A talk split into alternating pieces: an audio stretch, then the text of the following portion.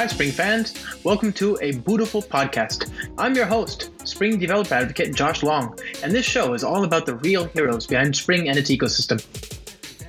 Welcome to another installment of a beautiful podcast. How are you this fine Thursday afternoon? It is Thursday, the 17th of November, 2022. As I record this, I'm so very excited to talk to you today. Uh, I just got back from Southeast Asia. You know, I was there uh, for the better part of three weeks, actually, and uh, Tammy and I just returned on the weekend. It was fun. Oh my goodness, it was so good to be back in Asia, well, part of Asia, and uh, you know to to uh, reconnect with old friends and to see uh, the community there. That was actually my first community event in Malaysia. Right, Malaysia's a a beautiful country with amazing food, and uh, I've been there many times um, uh, because, of course, my my partner is a Malaysian Chinese ethnically, you know. So like I, have been there. I've just never been there for a community event. Um, goodness knows I would have loved to have been. Uh, and this was the first time I got to speak to organizations there, and I did a giant event in Kuala Lumpur uh, on the what is it like Friday night on a rainy, traffic riddled Friday night. A few hundred people. Uh, poured into this little tiny room and uh, uh, came out to see me talk about the latest and greatest in uh, the wonderful world of spring. And boy, did we have fun! I mean, there was uh, you know, it was two hours and uh, lots of lots of silliness and jokes and fun and ah, I just I just had so much fun. It was a lot of fun. I really appreciate everybody that came out and made it so. Um, I was. Uh, I, I caught Tammy and I caught something of a, of a of a flu, right? Like um, uh, and so mercifully, we were there for a good while, and there was a bit of a, a lull between visits. So I was we were able to stay home and just get better, you know. Um, but there was a miserable week in there in between, you know, be, between uh, events where I was just, you know, so so sick. I mean, it wasn't like a, it wasn't COVID. We tested that every which way from Sunday.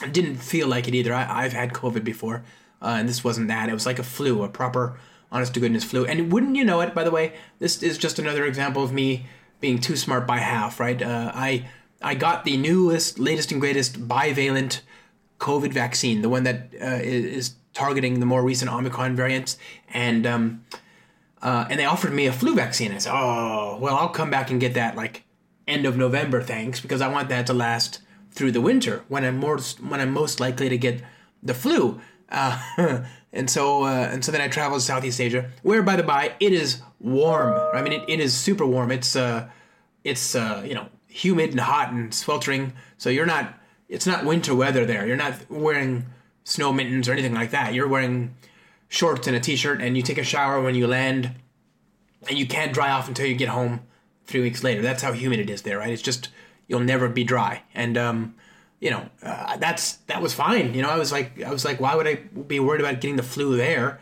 Uh, and boy, was I stupid. So I, I should have gotten that flu vaccine. Is what I'm trying to say. I, I really, I, uh, I walked right into it, and uh, it sucked. I'm still a little congested. You know, like this is now three weeks hence, and uh, still a little phlegmy. Every morning I wake up and spit out some stuff. So it's no fun. I haven't had a proper, honest to goodness flu in decades. You know, long, long time. I don't get flus very often mostly because I do a good job of taking my vaccines, I suppose. But uh, this time, oh boy, I, I, I did it to myself. So anyway, I'm feeling better. Uh, back, I'm glad to be home. I'll tell you that. Um, good to be home. Uh, a lot has happened, my friends, in the last few weeks. You may have seen the sad news that we changed Spring One to become a virtual event uh, run in January instead of the in-person event that we were hoping to have uh, this December. That's a bit of a pity, but it's uh, you know understandable given the uh, sort of greater circumstances. Um, and uh, more more interestingly, more positively, yesterday, the 16th of November, besides being National Botox Day here in, in the States, which is I you know I can't believe that's a thing.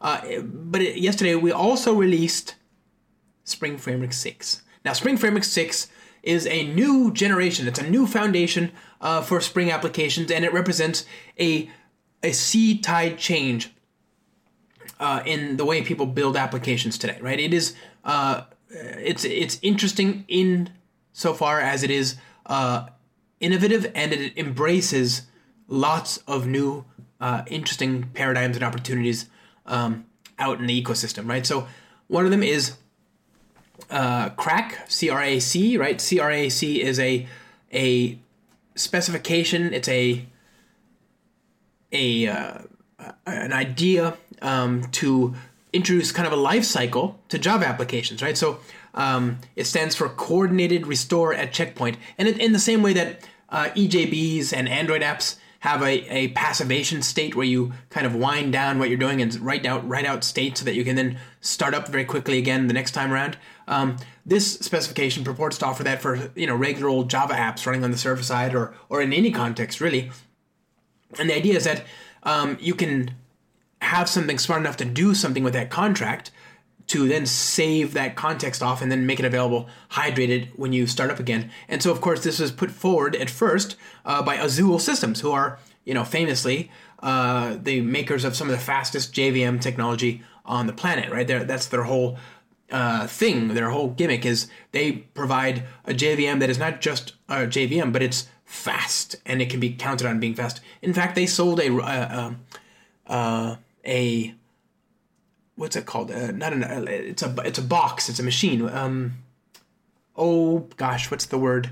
You know, you you you know what I'm talking about. It's a it's a it's a device. Uh, oh, like the way you would describe a DVR or something. It was it was not meant to be tinkered with. It was just something you installed and it just worked. Uh, and it was a server, but it had its own um, hardware based JVM basically, and it was it worked in concert with a JVM to offer you know insane amounts of memory right? What would you change in your architecture if your jvm application could allocate and address you know 100 gigs of ram right?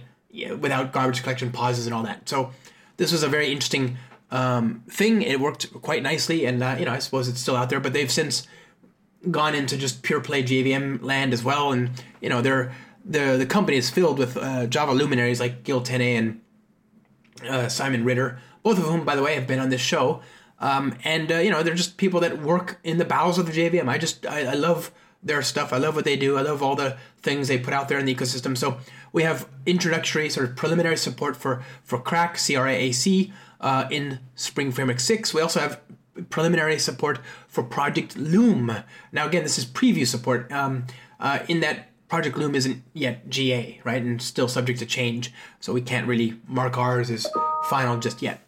Um, we are also we also have uh, preliminary support for I mean not preliminary support we have actual support for Java 17. So Java 17 is here, um, and it is the required baseline for Spring Framework 6, right? And so obviously Java 19 is now here also, right? We don't have to wait all that long. Uh, you know, it's already a year old now, so it's a it's a new baseline. Just be aware of that. You know, it's I don't think it's all that much to ask to for people to use a one year old JVM already. Um, you know, three versions behind, right? Java 17, 18, and 19 have all come and gone, and we're close to Java 20 as as of this recording. So that's the new baseline, and it's an amazing opportunity for people to move finally, finally, finally away from Java 8 and to a new and amazing uh, runtime.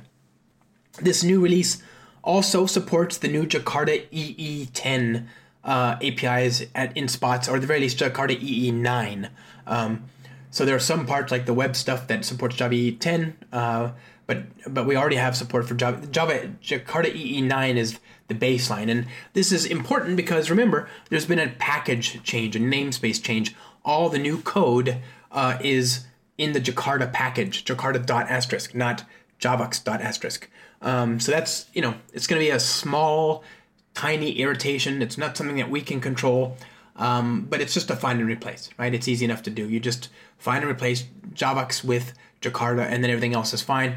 And uh, remember, the reason for this change is not technical; it's political. Uh, but from a political, from a technical perspective, once you've made this change, you're you're you're good to go. And now the Jakarta EE projects are in a, in a place where they can start uh, releasing new things again, right? So that's exciting. Finally, finally, finally, at long last, after more than half a decade of kind of a, a latency, and idleness, uh, these specifications will start to pick up steam, and hopefully we'll see changes to things like the servlet spec and JMS uh, and JPA and uh, validation and so on. Another big feature in Spring Framework 6 uh, is declarative clients, the ability to use an interface in the way that you would have with Spring Cloud OpenFeign uh, and Spring RetroSocket and Spring Cloud Square Retrofit uh, to build a client for HTTP or RSocket based services. You provide a, an interface with some annotations uh, and it gives you a working bean of that interface type that you can inject that will actually let you make those network calls, right? So that's exciting. Uh, we also have support for problem details. This is the um, RFC 7807. It's a way of specifying in a consistent fashion the errors for HTTP JSON APIs. Uh, and of course, we have new support for micrometer, right? The micrometer tracing module, right? Before, you could use Spring Cloud Sleuth, which sat atop Spring Cloud, which sat atop Spring Boot, which sat atop Spring Framework, which in turn depended on micrometer. You could use Spring Cloud Sleuth to do tracing at the very top of the abstraction stack, and then you could use micrometer for metrics at the very bottom of the abstraction stack. Uh, but this was asymmetrical, first of all, uh, and second of all, it meant that because Spring Cloud Sleuth ultimately depended on Spring Framework, that Spring Framework couldn't depend on Sleuth and therefore instrument itself for tracing, right? Because you'd get a circular dependency. So that's all been fixed. There's a new tracing module in Micrometer that we've pushed the abstraction down to that level. Now everything atop it uh, can depend on it, and there's a new observation API. There's also an annotation, but there's an observation type with a static method that you can use called create not started that you can use to both emit metrics and handle trace information. So really exciting stuff. Um, I w- go ahead, try it out. Start.spring.io, get the bits. And by the by, next Thursday, which is by the way Thanksgiving here in the United States. Uh, so happy Thanksgiving to you all. I'm, as always, eternally grateful for you, thankful for you, and I appreciate you, our dear, wonderful community. Um, uh, that next Thursday uh, will also be we'll also see the release of Spring Boot 3.0, which builds on Spring Framework 6. So check all that out. And of course, the biggest thing, you know, I'm really excited about uh, all of this is there's this foundational new AOT lifecycle and engine uh, in Spring Framework 6 and Spring Boot 3 to support GraalVM native images. And that's the big major theme in the way that reactive programming was sort of the major through line between all the releases from Spring Framework 5 onward. Uh, so too is AOT, the major theme for Spring Framework 6 onward, right? So if you want to do GraalVM native images and you want support for Spring Data, Spring Batch, Spring Security, Spring Data, Spring Integration, Spring Boot, you know everything, right? We've worked on that for the last several years. That's what's uh, that's the culmination of all this in Spring Boot uh, 3.0, and it pulls together all these major pieces. Spring Cloud will follow not too long after that, and it'll include AOT support for its uh, various pieces as well. So it's a really exciting time. Um, yeah, like I said, check out the bits. Start.spring.io. My friends, today's guest is Trisha Gee, who is a legend, a, a, a legend in the ecosystem. One of my biggest heroes. She's a she's a legendary engineer. Worked at amazing organizations like LMAX and MongoDB and JetBrains and and so on. Uh, she has been a leader, an engineer, a teacher, a mentor uh, to countless people in the ecosystem. She's a Java champion like me, uh, and um, you know I just I'm honored to call her a friend and a mentor. Uh, just I just had a wonderful conversation. It's a it's a crying shame that I didn't get to have her on the show before. We've talked about it. She's just very very busy. Um, she's got two new books, Heads First Java and Getting to Know IntelliJ IDEA, out at the same time, contemporaneous with each other. Uh, that's what I mean by busy, you know? So, friends, enjoy this episode. I hope you learned something. Um, you know, I always do when I talk to her, always. So it's just been, it was just a lot of fun. Enjoy. And happy Thanksgiving.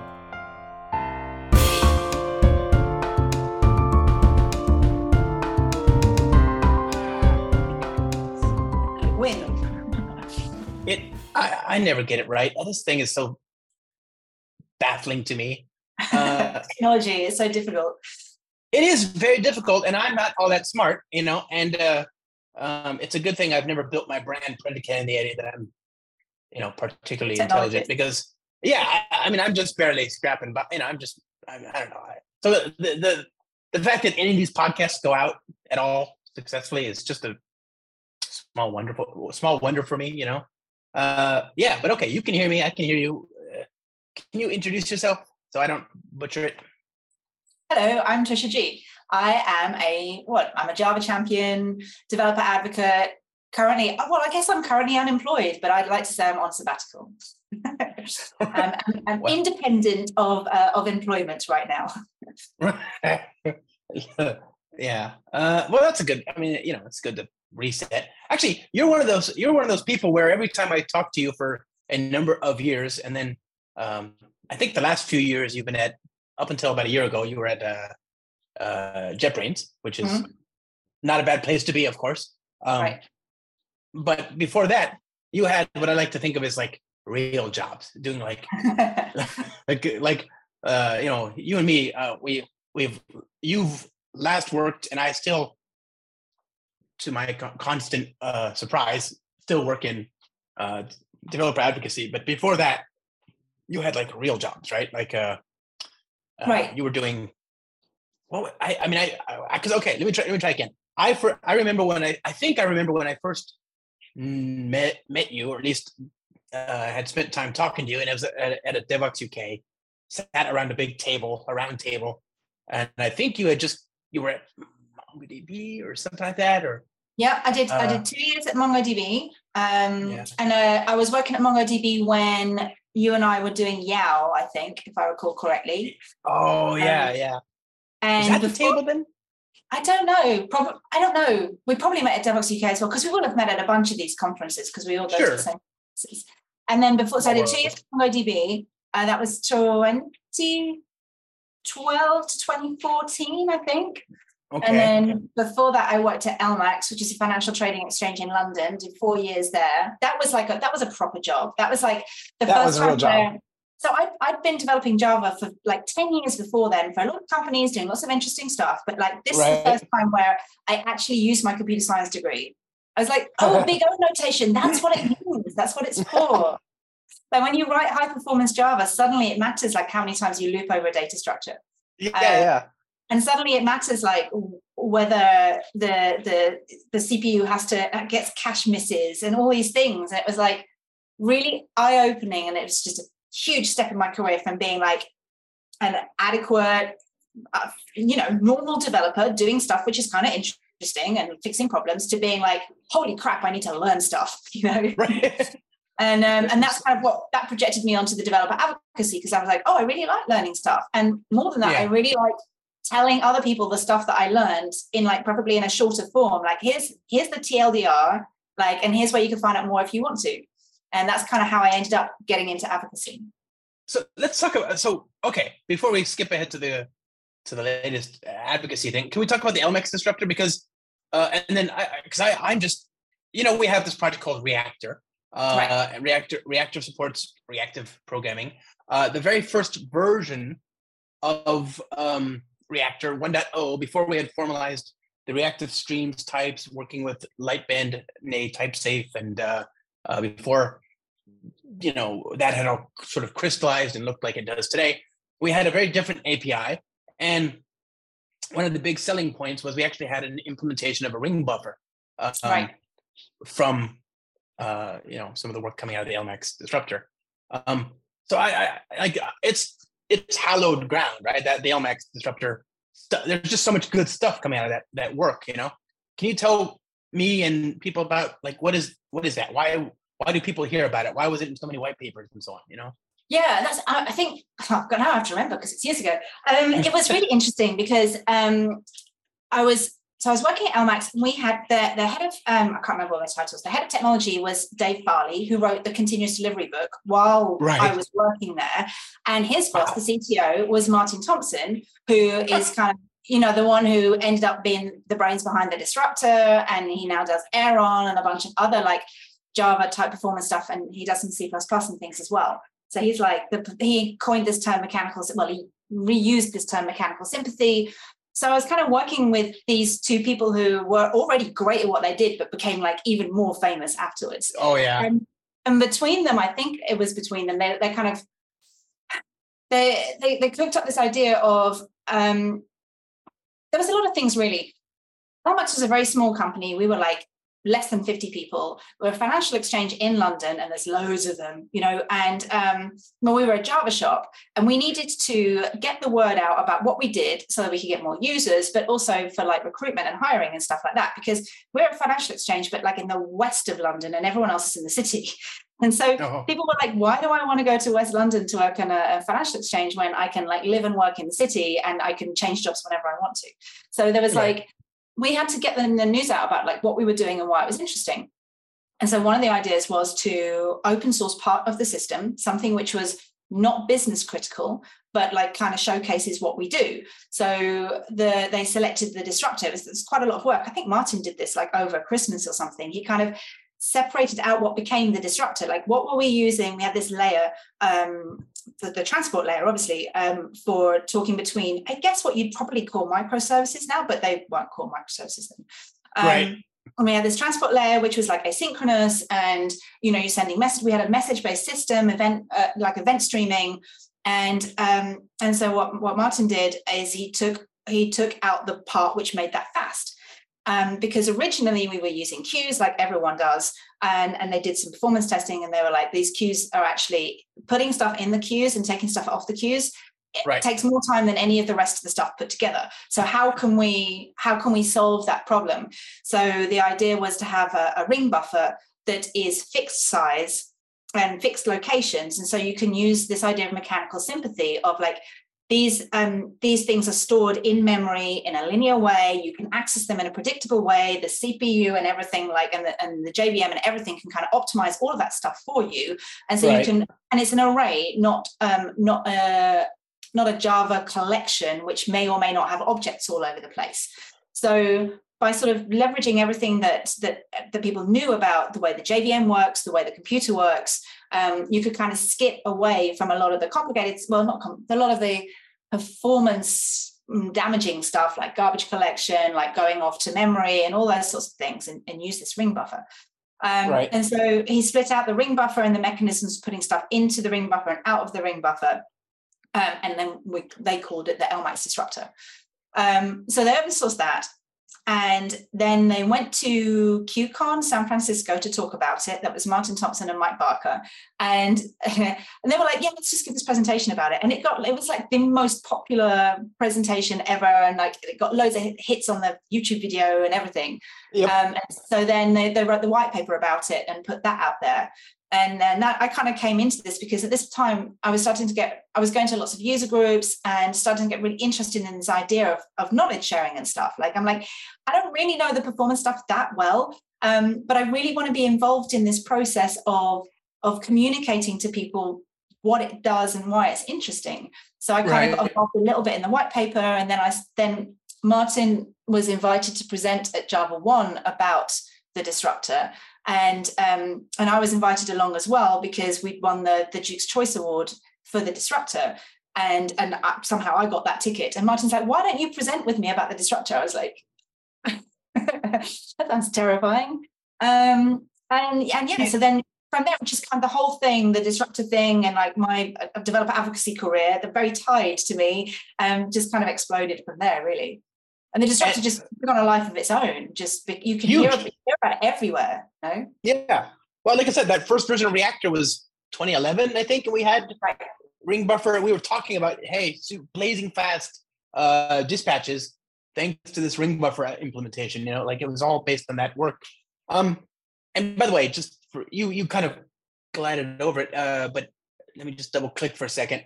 Martin Thompson, you mentioned Aeron. Um, right. But he's just a lovely, lovely person. I love him. I love I love him. I love his wife. I love. Uh, there's two people. Uh, you know, uh, actually, funny story. My mom is now friends with his wife. Um, long story. The, internet, small small social circles. You make friends on business trips. You know that kind of thing. Uh, but anyway, he so Aeron is what you should be what, what people should be using for high speed message uh, conveyance, right? Like it's just an incredibly fast, and it's and he does that with oh, what's the big bearded gentleman's name? I can see Todd his Montgomery. face. Thank you, lovely person as well. Yeah, so that that's one thing. Uh, and then you mentioned Dave Farley, who with Jez Humble wrote the the continuous integration book. And by the way, Dave now has like a YouTube channel that is just amazing. It's popping it's off. So good. It's like it's so good. Like I, I want, I'm a subscriber, not just because I'm a mm. friend, because I'm a because it's just who knew? He's got these great, like, you know, absolutely great uh, uh, YouTube presence. Um, okay, so then LMAX, you're involved because you're awesome and you can help um, more than having, more than just being able to put the idea out there. You you were able to go a step further, which I think is a sign of genius, and um, you were able to to com- make it palatable so that you know us muggles can understand it, which is an incredibly hard skill, right? Like I I really, really uh, admire people that can do that. So then, so you were at LMAX instructor, and you're saying that's that gave you wings, right? Is that is that maybe what propelled you into the spotlight For a little bit? For Oh, sure. Okay. I mean, we all have those moments. Like the spring team for me is obviously, you know, I, I'm riding Spring's coattails. Uh, I, I did, unlike you, I didn't really contribute to anything. I'm just a very, I'm just, I was in No, the right place. No, but again, you have you have that skill of like it's all well and good creating great technology or fast technology or like useful technology, but like if developers don't know about it and don't know how to use it and don't see it in context, it doesn't mean anything. And you have this Right. amazing skill, and like like no one lives code live codes like you. You have this amazing skill of going right. We need to do this thing. This is how you do that thing. You're like, all right, that's cool. Like I literally Ah. learned Spring Boot from watching your stuff because before I was like, I don't really get what the deal is, and then I'm like, Neither. oh no, you just write an application really quickly right in front of everyone, and and it works. Great. Yeah. I want to, there, with one, their asterisk is, of course, nobody except their Dr. Subramaniam who is, you know, like, uh, just, I look up to him, even though he's, He's amazing. short, shorter than I am. Um, and I look up to you, by the way. You're so. I guess there was actually even a conversation recently on Twitter, uh, and I, I was just, you know, you're an amazing live coder. I've seen you de, de, de- dismantle like really complex um, Java stuff, like especially. I, in fact, I, I was so persuaded by your skills that I think you and I even did a Java FX and Spring talk, and I was just because I Mhm. wanted to ride on on the strength of one of your existing talks. You had done some stuff around JavaFX, and that was all live. I remember seeing you at a Music I'm- Group at one point. I'm so sad that that our joint talk was not recorded on video because like it was a great talk. It was a lot of work that went into it. It was a great talk. Yes, There's loads of some interesting stuff in there, and like uh, only the people who were in the room at the time gets to benefit from that. I know, and it's such a bummer, but it was so much fun. I felt very privileged. Uh, that was it's got to be. well it's more than three years. I, was it? A, was that a Code one or Java one? I don't remember, but It was Code One. I want to say 2018, probably. Yeah, 2018, because we Yeah. were going to do it again in 2019, but I couldn't because of my mom's health. oh dear, sorry about that. Yeah, um, 2018, which is still four years ago for Yeah. and any no matter how you measure it, that's a long time. Um, but that was that was uh, not at the. I mean, I don't know how long you were talking about JavaFX for years before that, um, and so really this was just a repackaging and a springification Yeah. of some of the stuff you were already doing, which is amazing. And I had seen that before, and I was, a- you know, I was and remain a big fan. Um, okay, and by the way, you're you make JavaFX. I, I had no. I mean, if you had told me in 2018 that I'd be out there championing JavaFX, I was I would have laughed. You know, there's just no way, no reasonable reason that I would think that'd be interesting to me. But you you make it persuasive. I'm still kind of bummed JavaFX hasn't had its day. You know, not in the way it I deserved. agree. I mean, I'm, I'm sort of pleased I didn't go full into JavaFX. I only picked it up because I wanted to do a Java 8 presentation and it, I wanted it to be all Java 8. I, I didn't want to do a Oh. web, so my previous presentation had been a web front end, um, MongoDB, and, and Java backend. Um, Yeah. And then this one, I was like, I don't want to do a web front end because I want it to be focused on Java 8, lambdas and streams and things like that. And so that's why I picked JavaFX. And that, and it was really easy to pick up, and it, you know, it's got a lot of real time stuff, and it's really, it's really nice technology. Um, Yeah. if you do, you know, desktop development, which most people don't do anymore. Um, but yeah, by the time that we were doing the java JavaFX stuff, they'd already taken it out of, of core Java. Um, but I still, Oh right, it was in Java have- 11 as a yeah, separate jar. they're separate. But it, I still do a bunch of JavaFX. Oh, yeah. I still keep my java JavaFX projects up to date. Um, Yeah. With all the, you know, now everything's kind of set post Java 9, post Java 11, and everything's kind of separate. I still have it. My GitHub thing is still up to date and still. I was using it to come up with some of the examples for the new IntelliJ book because I needed like Ah, sufficiently complex IntelliJ idea project that I could show stuff, and I was using my JavaFX project. okay, I will talk about that because I'm really that's just go buy that book, people, the IntelliJ book. But we'll, let's get to that in a second because I'm really excited about that. Actually, I didn't know you were using JavaFX. It makes me even more excited about this book. Um, uh, okay, so MongoDB, what uh, like what's the?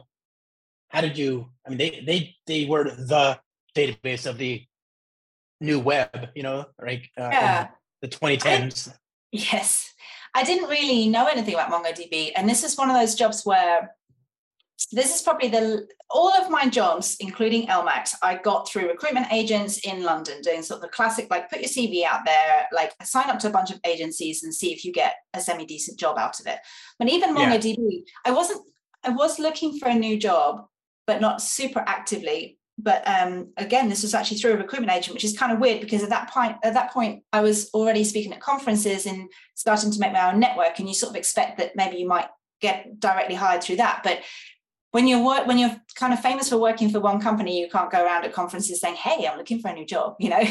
right. So um, uh, this agent came up to me and said this MongoDB thing. And what was interesting to me about that was it was um, an, a 50 50 advocacy and engineering role. And so that's kind of what I was looking for. Like, I really wanted to do more advocacy because with LMAX, I was doing about one day a week, maybe a bit less. Um, and I was also only you know, I was starting to go to conferences on my own time and money. And so I needed a job where, because I was really enjoying the conference, particularly speaking, um, I needed yeah. a job where they were going to, I've got to get through this blind. I needed a job where they were going to, um, it was pouring with rain when we started this podcast. And now it's really bright. Um, I was just, I was just noticing, I was watching you become gradually more fleshed out. Incandescent. You're just a white splotch with some eyes. Uh, you're being baked. Pouring with rain. um, yeah, so I wanted a job where they were going to send me to conferences, basically. And so this is a 50 50 role of engineering working on the MongoDB Java driver. So I still get to be like an engineer and, um, and doing conference talking. So, and also one of the other interesting things when I was hiring for that, when I was going through the process of, of being hired for that role, is some of the people on the on the drivers team were working remotely one of them in particular was working from barcelona and at that time i had just started dating my spanish boyfriend um, in in London, and I was thinking, well, it might be quite nice if maybe we relocated to Spain. So uh, a job which is remote friendly. This is in 2012. Um, a right. job which is remote friendly would be very appealing. So, sure. and also the MongoDB thing. You know, the MongoDB is a as oh, my sister's calling me like as always. right. Um, you can call her, yeah, but from downstairs, please. Um, uh, so so yeah, MongoDB was kind of like an an an interesting different type of technology. I was still working on the Java side of stuff because I was working on the Java driver, and then my job was yeah. kind of to talk to Java developers about how to use this technology effectively. What was really right. interesting about that is that a lot of what they were presenting to the world, the MongoDB stuff was based on, on JavaScript because the MongoDB shell was written with JavaScript. And like one of the first drivers, I think, was like a, a JavaScript one, like Node basically. Because um, yeah. it's, you know, like you said, it's like a web technology. Um, JSON. So, right. All of that stuff, JSON. I was like really yeah. new to JSON. I was like, what is this? What's, what's wrong and um, and so so but it was quite interesting communication challenge because the way that if you're using JavaScript, which is a dynamic language, and JSON, which is kind of like, you know, and, and schemaless databases, everything's very fluffy and flexible, which is the very selling point of MongoDB. Um, and then you're talking to it from Java, which is not fluffy and flexible. Java's like, I am a customer object and I have these fields or else. Or um, else. so it's quite interesting having that trying to sell flexible schema and working with a flexible database eh, from a you know strongly typed object oriented language um, yeah some of the benefits that you get for working with mongodb are much more difficult to they're not difficult to use from java but you you end up using a lot of maps and you're like well then i'm not getting any of the value of my language so uh, right. what was interesting about that was it was all about domain modeling. Like whether you're yeah. using database or or your application, it's it what was it was cool to talk to people about about domain modeling like what is what is known about your domain and what is fluffy about your domain and how do you do your schema design for that and how do you implement that in in java um, right. so that was kind of an, a, like a totally different set of problems than anything I've, I've kind of worked with before eh, mongodb i mean the well first of all there there's some notable people that were you, of course, uh, Brendan McAdams, Justin Lee. Right. Uh, like, there's just been some amazing people that were forged. You know, working on the drivers and working on the infrastructure at MongoDB with the database that powered the web. Like, for I mean, it's still I think probably up in the top five most used databases out there. Sure, yeah, full sure. stop, right? Like, yeah. you know, and I always uh, tell so, people about MongoDB because I still have shares with MongoDB. I'm like, yes, oh, you should MongoDB. It's really important. Yes, yes, it is. No, they're they're they've justifiably have earned a, a place in most people's enterprises, right? They're for Yeah. a good reason. And you mentioned domain modeling. That is, it was a, it was such a weird, wonderful discussion to have. Lukas Eder likes to say that there's always a schema. It's just about when you define it, right? Right. And with MongoDB, the schema is just defined when as soon as you have consumers, right? As soon as you have somebody consuming that API schema, right? It's there, and you you you know you you can you got to be explicit about it, uh, but it's not hard to do as long as you just go into it knowing that you have a schema, right? And everything else is extra. It's just got all these extra features. And I, you know, my first use case for MongoDB had nothing to do with database, with the data like JSON and all that. It was GridFS, right? Like I, GridFS is amazing. Like just a really great. If you need a, like an, ephemeral, uh, you- no, durable rather, not a thermal. If you need durable storage somewhere, Yeah. uh, and you don't have, you know, especially back 10, 15 years ago, we started talking Yeah. about there's no durable storage. You can't rely on that on Amazon. You know, can't we can't just write to amount. You know, Yeah. now you have volumes Yeah, on no. it, but No, like, but big storage, big remote storage was kind of like a, a difficult problem at that time. So yeah, GridFS, yeah, I'd forgotten about GridFS. It was a really it's lovely. helpful way of just like chuck your files out there and uh, and you can get them back later when you want to. Right. Yeah, exactly. And as long as you're and as long as you've got processes for your MongoDB, which you're going to, right? Then your data, your files are fine. You know, like it's Yeah. just it's the same infrastructure, same implementation, same administration. It's just a such a versatile uh, Swiss Army knife database. Right. You know, I haven't even really. Fought, I mean, I do. What's the latest and greatest there? Do we even know? I mean, I don't know. It's just it just works last I checked. Yeah, I mean they, they keep upgrading MongoDB. I still use it as my default um, storage when I'm when I'm starting out with something because like I've got it on my computer and it's easy. And if I don't, especially with a new project, when you don't know what the schema looks like, let's just start with a MongoDB database. Um, and I just like download the latest one and I just use it, and it just works. You know, and they have Yeah. big releases, but it still carries on working more or less the way that you expect it to work. And you, it's usually like all my old projects which used MongoDB before. I upgraded them and they all work. So they still have Yeah, a, yeah. a good respect for backwards compatibility, you know? Huge deal, especially given the long tail. It's kind of weird. It doesn't feel like it's a long tail kind of database. It feels like it's been around only for a minute, but it's actually been what 13, 14, 15 years now, right? I mean, yeah, yeah, it must be about what- 15 years. Yeah. Yeah, that's a it's, it's deeply entrenched at this point. That's a lifetime in database. Uh, Right. Well, not database terms, but it's a lifetime in In software terms, terms. yeah, yeah. Yeah. So that's a great. Oh, that's amazing. I did. So you worked on you worked on uh, both the engineering side, and you were you were like down in the weeds of the the, the driver and all that stuff, the Java driver. Yeah, and we were rewriting it at the time. We weren't just kind of um, adding bits and pieces to the protocol. We were rewriting the whole driver. So we did a whole. I learned a lot about. There's a few things I learned there. Um, the one, when you're writing a library, I've never worked on libraries before. I've always worked for enterprises, and you work on an enterprise application that your internal users or maybe your web users are using. Um, but this is like a downloadable jar file that other developers are going to use in the wild, and an environment you have no control over using versions of Java that you have no idea about, and it's free too, so you don't know who your users are.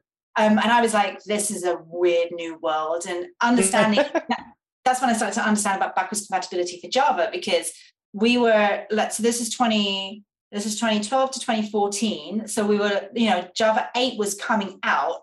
A lot of our users were on Java 5 as 5 6 because more or less the same thing. Um, Yeah. and um, and we were having conversations about like how do we where do we set the minimum bar? You know can we have a Java 8 one? Should we have two drivers what does the API look like? Because the API on the Java driver had been the Java driver was actually the first driver, I think. Now I think about it, but it was written in a very like um, sort of almost procedural Java way, and we wanted it to be more like a streaming API. But Java actually doesn't support a streaming API very well either. I okay. Well, and by the way, there's so a couple things. First, there is a I think the there's a reactive driver, right? Was that Right. originated within 10gen MongoDB, or was that Yeah, yeah, that was- that was being worked on. In fact, because you mentioned Brendan, Brendan I think started that. Um, yeah. while I was there, but it was it was taken on a combination of of Ross, who had been working on Python, then moved over to Scala.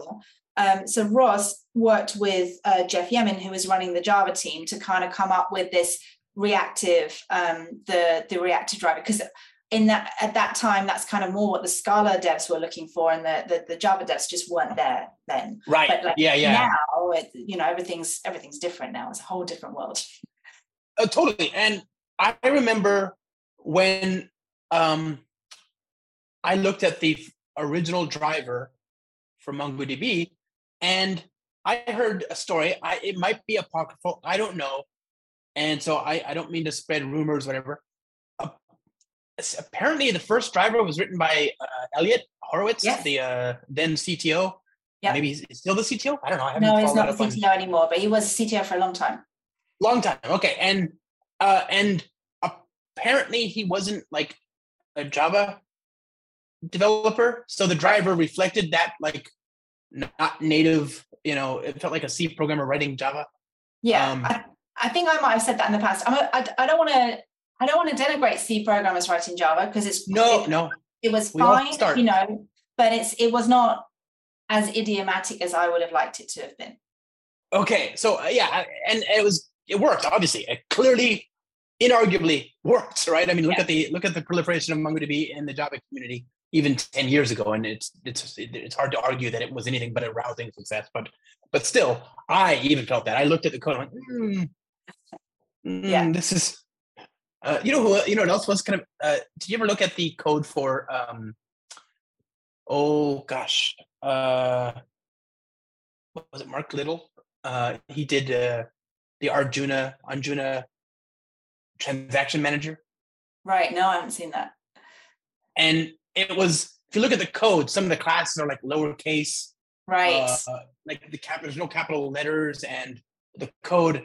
It was very clearly if somebody had written the whole thing in like VI or Emacs or right. something because there's like completely inconsistent spacing and underscore variable names and all that. I'm like, right. this is some of the most. It, this is brilliant code, right? It, inarguably brilliant code. It works flawlessly. It's powered because it, it, was the transaction manager for JBoss AS, right. you know, for, for decades. Maybe it still is. I don't know. Uh, yeah. And so obviously, brilliant, brilliant, brilliant. Works perfectly, but then you look at the code. Oh, this is not. But it's not Java. this is, well, it is, but it's just it just yeah. isn't the way it was. It's not. It's it's clear that when I start a project, I I build a I have a pom.xml maybe or a Gradle build or whatever, and I have IntelliJ and I have Command Alt L to reformat everything right But you know I need that, or I or I don't feel okay. I can't sleep okay. I, have never I've never committed code without either doing the formatting inside the IDE or using a plug plugin, and I would feel weird if I didn't. And uh, you know, I've got all these little bubbles telling me I've got validation and all that, and it's like maybe that's all a distraction. Maybe right. you maybe if you want brilliant code, you want just VI and some time alone, and then you can right. worry about this formatting later. You know, like so I, I had a lot of thoughts like the one because the Java driver was like that. Like when I opened the code, my first thought was, "Oh my god, what is this?" Because you know the naming is kind of all over the place, and there's like underscores in names and stuff, which is a bit weird. And like you know they're passing nulls all over the place, which is like you just don't need to do that. And like the no. variables, the fields are declared at the bottom of the class, and you, know. And, and like you said, like inconsistent spacing and the brackets not on the right lines.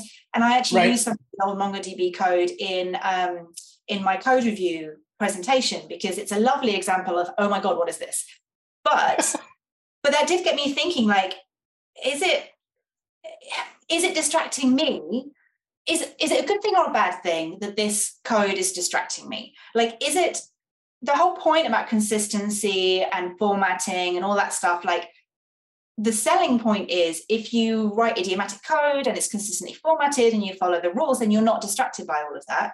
Right. That's good. But then as a developer maybe i should just be like not sweating that stuff. Like it, it worked yeah. the performance is fine. Like we could have probably done instead of and we rewrote the whole driver for lots of reasons one of the main reasons is actually because we wanted to plug the other jvm languages on top so we needed right. to be able to expose like a we needed to separate the java api much like a lot of java stuff now separate the java the language api off so that other JVM languages could plug into like the service layer and provide a Scala API or a Groovy API right. or whatever. So that was the architectural idea behind rewriting the Java driver. But I have a feeling a lot of it was just really Java developers looking at the Java driver going, no, no, no. but we could have fixed that by applying like, you know, Command Alt L like across the whole right. board, doing that as a right. commit, creating some check style rules and doing some very gentle, gradual refactorings to break out some of the break up some of the big methods. And you right. know, so it was a really interesting example that made me think, and I don't think there's any right, right answers here around like how much does that stuff matter?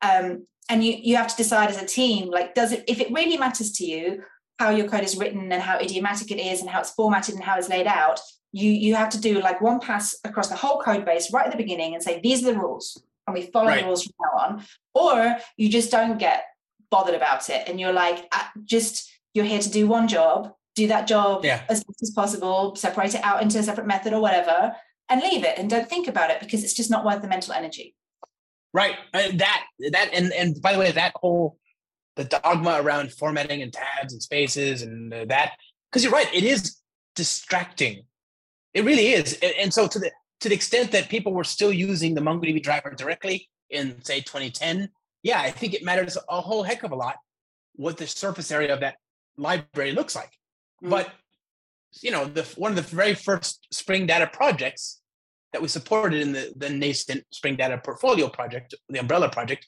was MongoDB. Yeah. And and so to that to that end, I, like I haven't used the driver in more than a decade. I don't care that it's been refactored. I, I didn't notice it. I don't I haven't used it or interacted with it directly in you know at least 10 years right it's very yeah. easy now to completely eschew working with that driver directly um, in the same way that i don't I don't think most people work with JDBC directly. It's not a right. Pl- right. particularly pleasant API at that level either. And, that, and, actually, Spring was one of our customers as, as the Java as the Java driver too. Like we had, it right. was good because we had this the Scala developer. He was like our JVM driver customer, if you like, trying to tell us what he needed. We were working. I think it was um, Oliver from was it Oliver from Spring Data? Yeah, yeah. so we were working with him about yeah about like what does he need? How does he need to interact with it? Because he doesn't need to interact with it from the API level. Like, could he no. come into the service level? And also things like um, Morphia, which was our object document mapper as well. Like again, doesn't need to go through the API. Could just get Is that into Justin's the, thing. That's Justin's thing. Yeah, he's still maintaining yep.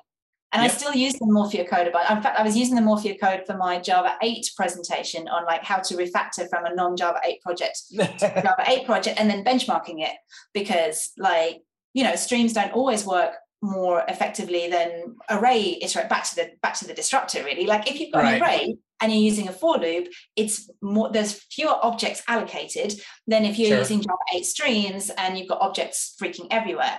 But then, right. so you do like a micro benchmark on that and go, well, actually, the Streams API is slower. And then, but you then bear in mind that Morphia is effectively a database driver and there will be a network call. Like, you don't care. Yeah. because the network just, call is going to take way longer. way longer. Yeah. I, Morphia is great code too. I mean, there's just so much good stuff that came out of MongoDB just because, uh, uh, you know, really smart people about uh, whose names we just enumerated and many more I've, I've long since forgotten. I've spent time at that layer to the point now where, for my day-to-day interactions with MongoDB, I I don't I don't care. I don't I haven't used the original low-level driver in so long. So it's been refactored. You, you say that's cool to know. You know. Yeah.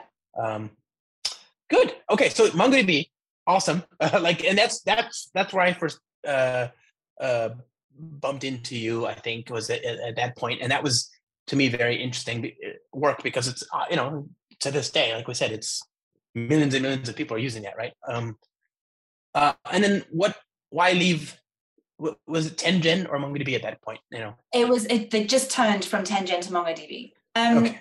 So I was I was a little bit nervous really because at that point I'd relocated to Seville in Spain, um, and Lucky. so I was working remotely. Yeah, and I had my so you know and I had a, a decent salary, um, much better than local Spanish salaries. Um, and I'm like, I don't think, and so, like we said, the MongoDB stuff is very interesting. There was a lot of interesting work going on, but there was a few things. One, doing a role which is 50% engineering and 50% developer advocacy, it's it's very difficult. It's, it's really yeah. difficult. Your deliverables are completely separate. So, like we would have the the the MongoDB MongoDB server would release like new versions whenever they release them. The driver would have to update the their basically their protocol like in line with whatever new things the server was offering, and there was like you know hard deadlines to meet there. And then right. as a developer advocate, you have these other deadlines of conferences and workshops, and you know, and and you don't have control over those either. And those deadlines right. don't dovetail nicely. So, like when you've got a, a, big MongoDB release, you'll also find like you're away for a week for Java one, or like you know. And I went to, went to YOW for like two, three weeks, I think it was, and it wasn't available at all for half of the engineering stuff. So Right. balancing those, and I ended up, I'm not, I ended up not contributing anywhere near as much to the actual Java driver as I wanted to. Um, and so it was, it was just really difficult to sort of juggle those two things and feel like you're doing a good job of either one of them.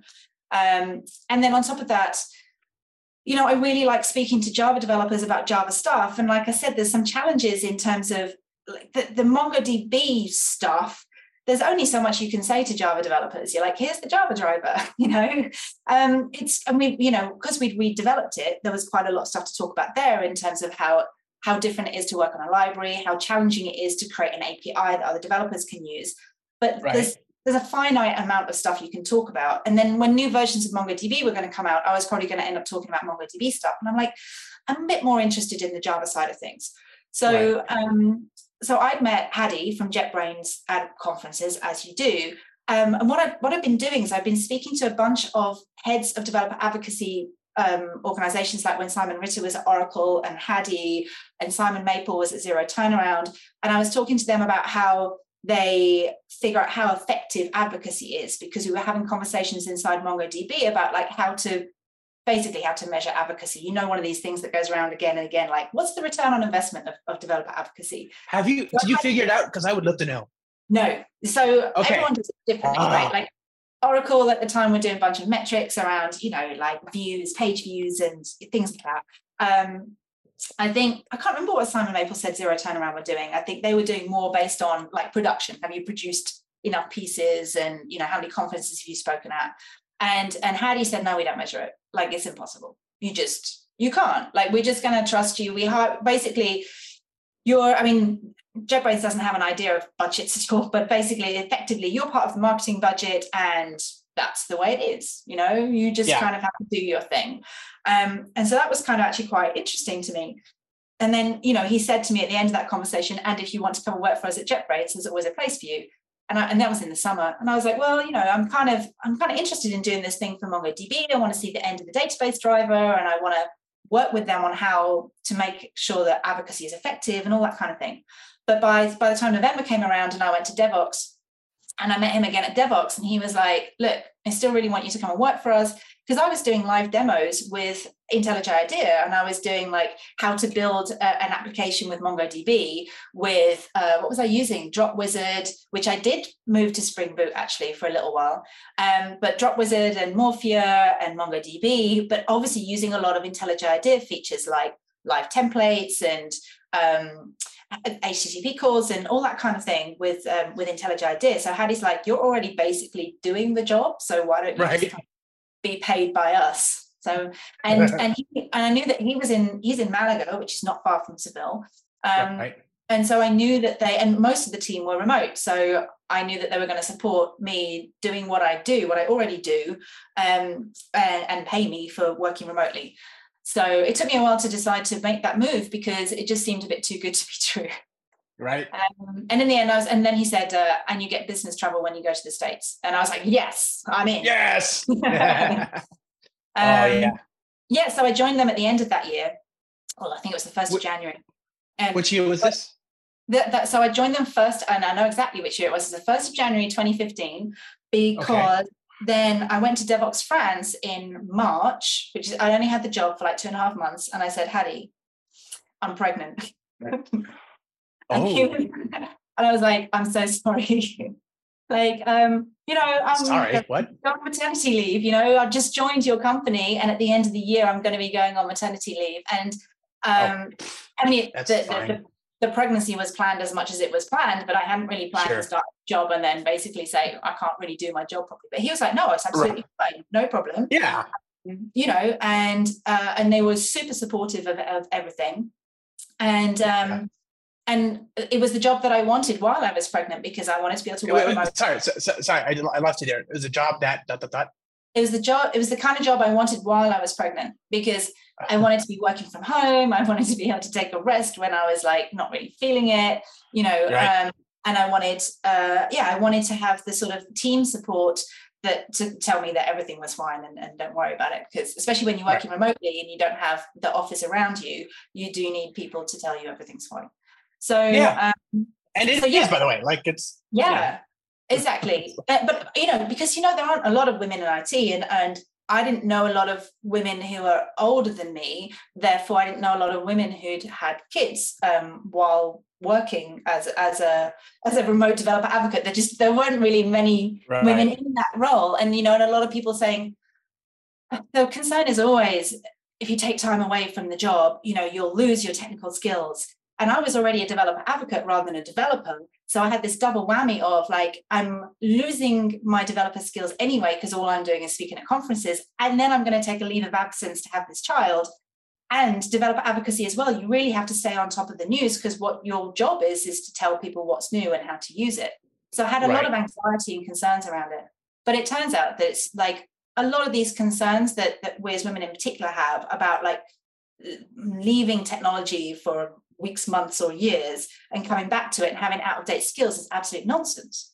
Because, like, Thank you. ex- It's absolutely nonsense. And Spring is a great example of this actually, because Uh-oh. I used I used Spring in I first used Spring in 2006, I think Yeah. it a while ago, 2005, 2006, it was like really new. We were using struts and we started using the Spring MVC thing. Um, Nice. And and I awesome used too, it.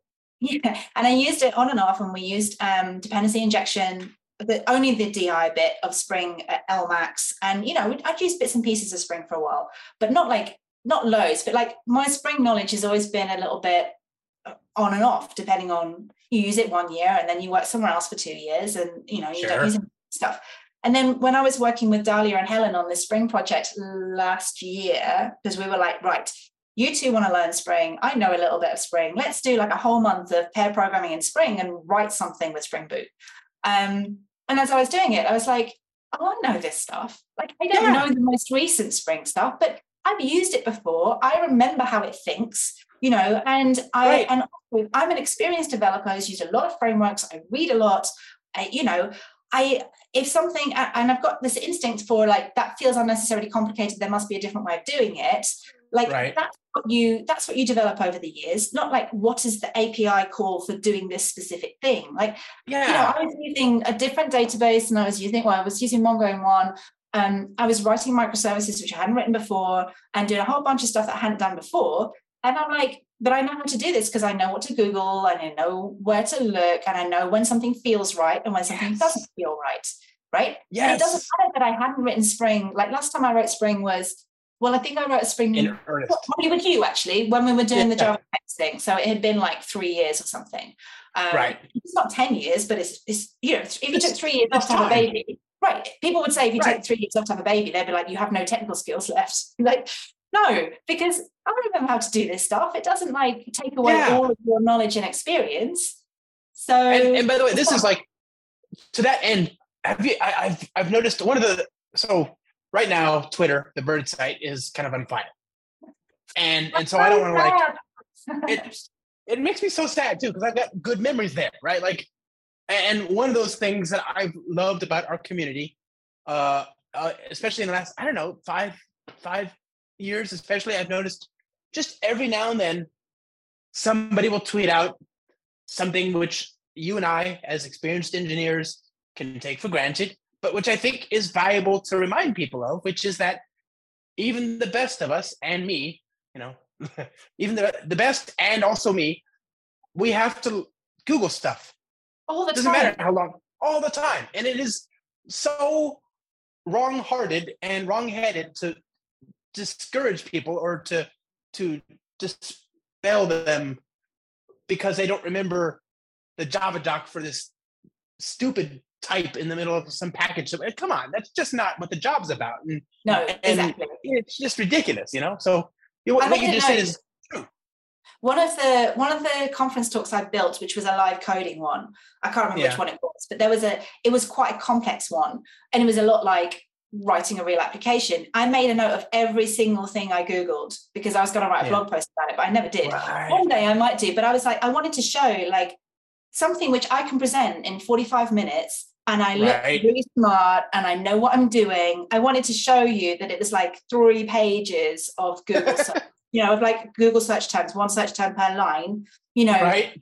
I Googled hundreds of things to write that book, you know, and some of them are stupid. That, like you say, that it'll be something like oh, the, I mean, obviously there'll be something in there about a regular expression because you always have to Google that stuff.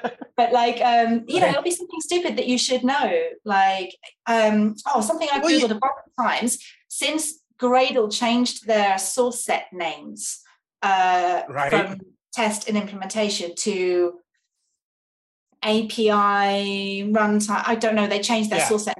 And, and I, I have to they did that a few years ago. I have to Google it every single time. Like, which one am I using? Why do I want the do I want the API Right. or the implementation or what was it I wanted? Yeah, the one that I'll never ever in my history. I I will. It'll be it'll be my epitaph on my tombstone is the order of ln minus s. Right, like Ah, yeah, yes. I'll just never know. I just will never be able to keep it in my head which one's the right one. And every single time I try it, it's the wrong one. It's like uh that meme for USB. You the picture's Right. like plug it in the top, wrong. Other side, wrong. Plug it in again the other way, right. You know, like what? Like, how does that work? It just doesn't. Why? Why is it so painful? Uh, yeah. Like uh, so. Yeah, this stuff is not hard, but it doesn't mean you have to remember it either. It, it's precisely because it's not hard that most people don't bother to keep it in their heads. It's just not interesting knowledge, you know. In Um, fact, when we were So- writing the Spring app, like me, um, me, Dalia, and Helen. So Dalia's got Dalia was working at, before she joined JetBrains. She was working at IBM, so she knows a bunch of stuff about like um, working with uh, IBM products, basically, uh, but Yeah. not Spring because Spring is not an IBM product. Um, Helen um, did Java years ago and then came back to Java and has been technical writing. So she was kind of bringing herself back up to up to speed on like modern Java. And um, me and Dalia, we were trying to we were constructing, I can't remember what we were looking for, but we were trying to construct the specific Google search that we wanted to find the thing we wanted to find. And Helen was like, you know, obviously Helen Google stuff as well, but she was really fascinated by that process of like, how do you decide which words you want to put into that Google search in order to trigger the results that you want? And we were like, oh my God, because we had like a 10 minute discussion about what to, what exact thing to Google. I can't remember what it was, but like it was something about I, I'm sure it was something Maven-y, you know, but it because Sure. it it wasn't about one specific technology. It was something about how the technologies interact together. So you need Yeah, to figure yeah. out which keywords you're going to put to not just get like all of the Java docs for individual things.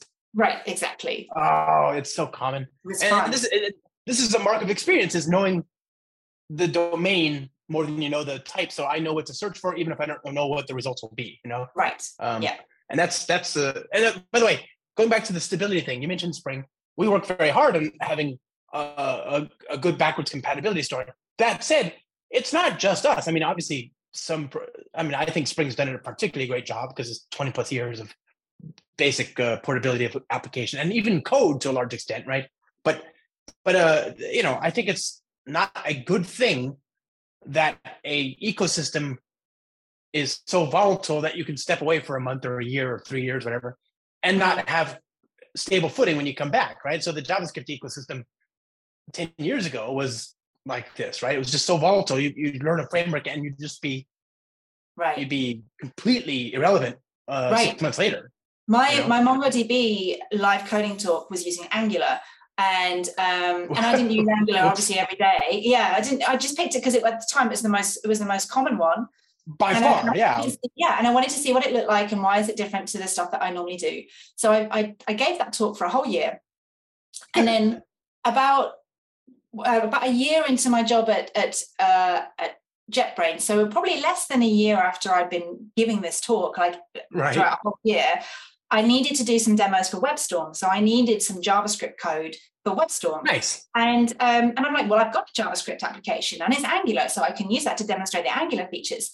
And this was now Angular 2.0, and I was Totally like, different thing. It was it took me a week to upgrade it to, to Angular 2.0, and it's like the whole paradigm had shifted, and it's completely different. And I was like, Right. how do people do? Uh, it, would, it, it literally would have been easier to write it from scratch than to port from one version to another. Because I knew what I, I knew what my application was supposed to do. So if I'd looked at the Angular 2 docs, I would have just like blown away my old one and just write it from scratch. Like that can't be efficient.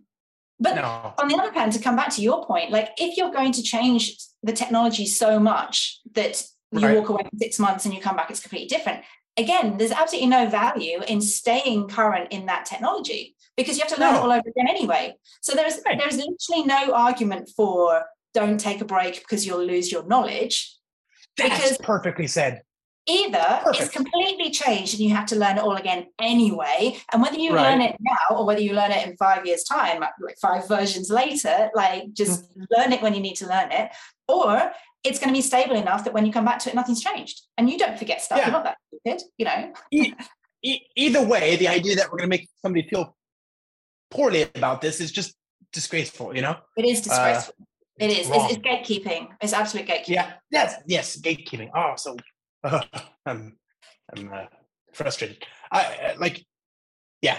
Yeah. Anyway, I'm so Hadi was great. He was, and I, and that doesn't surprise me. I know him. He's he seems to be uh, uh a very decent. Uh, what's that word? Like I I like I know he gets. uh He's like me. He gets very uh, bent out of shape because sometimes things in the ambient world around us just aren't going the way they should, and it just it, it, it offends him because he knows it could be better, you know.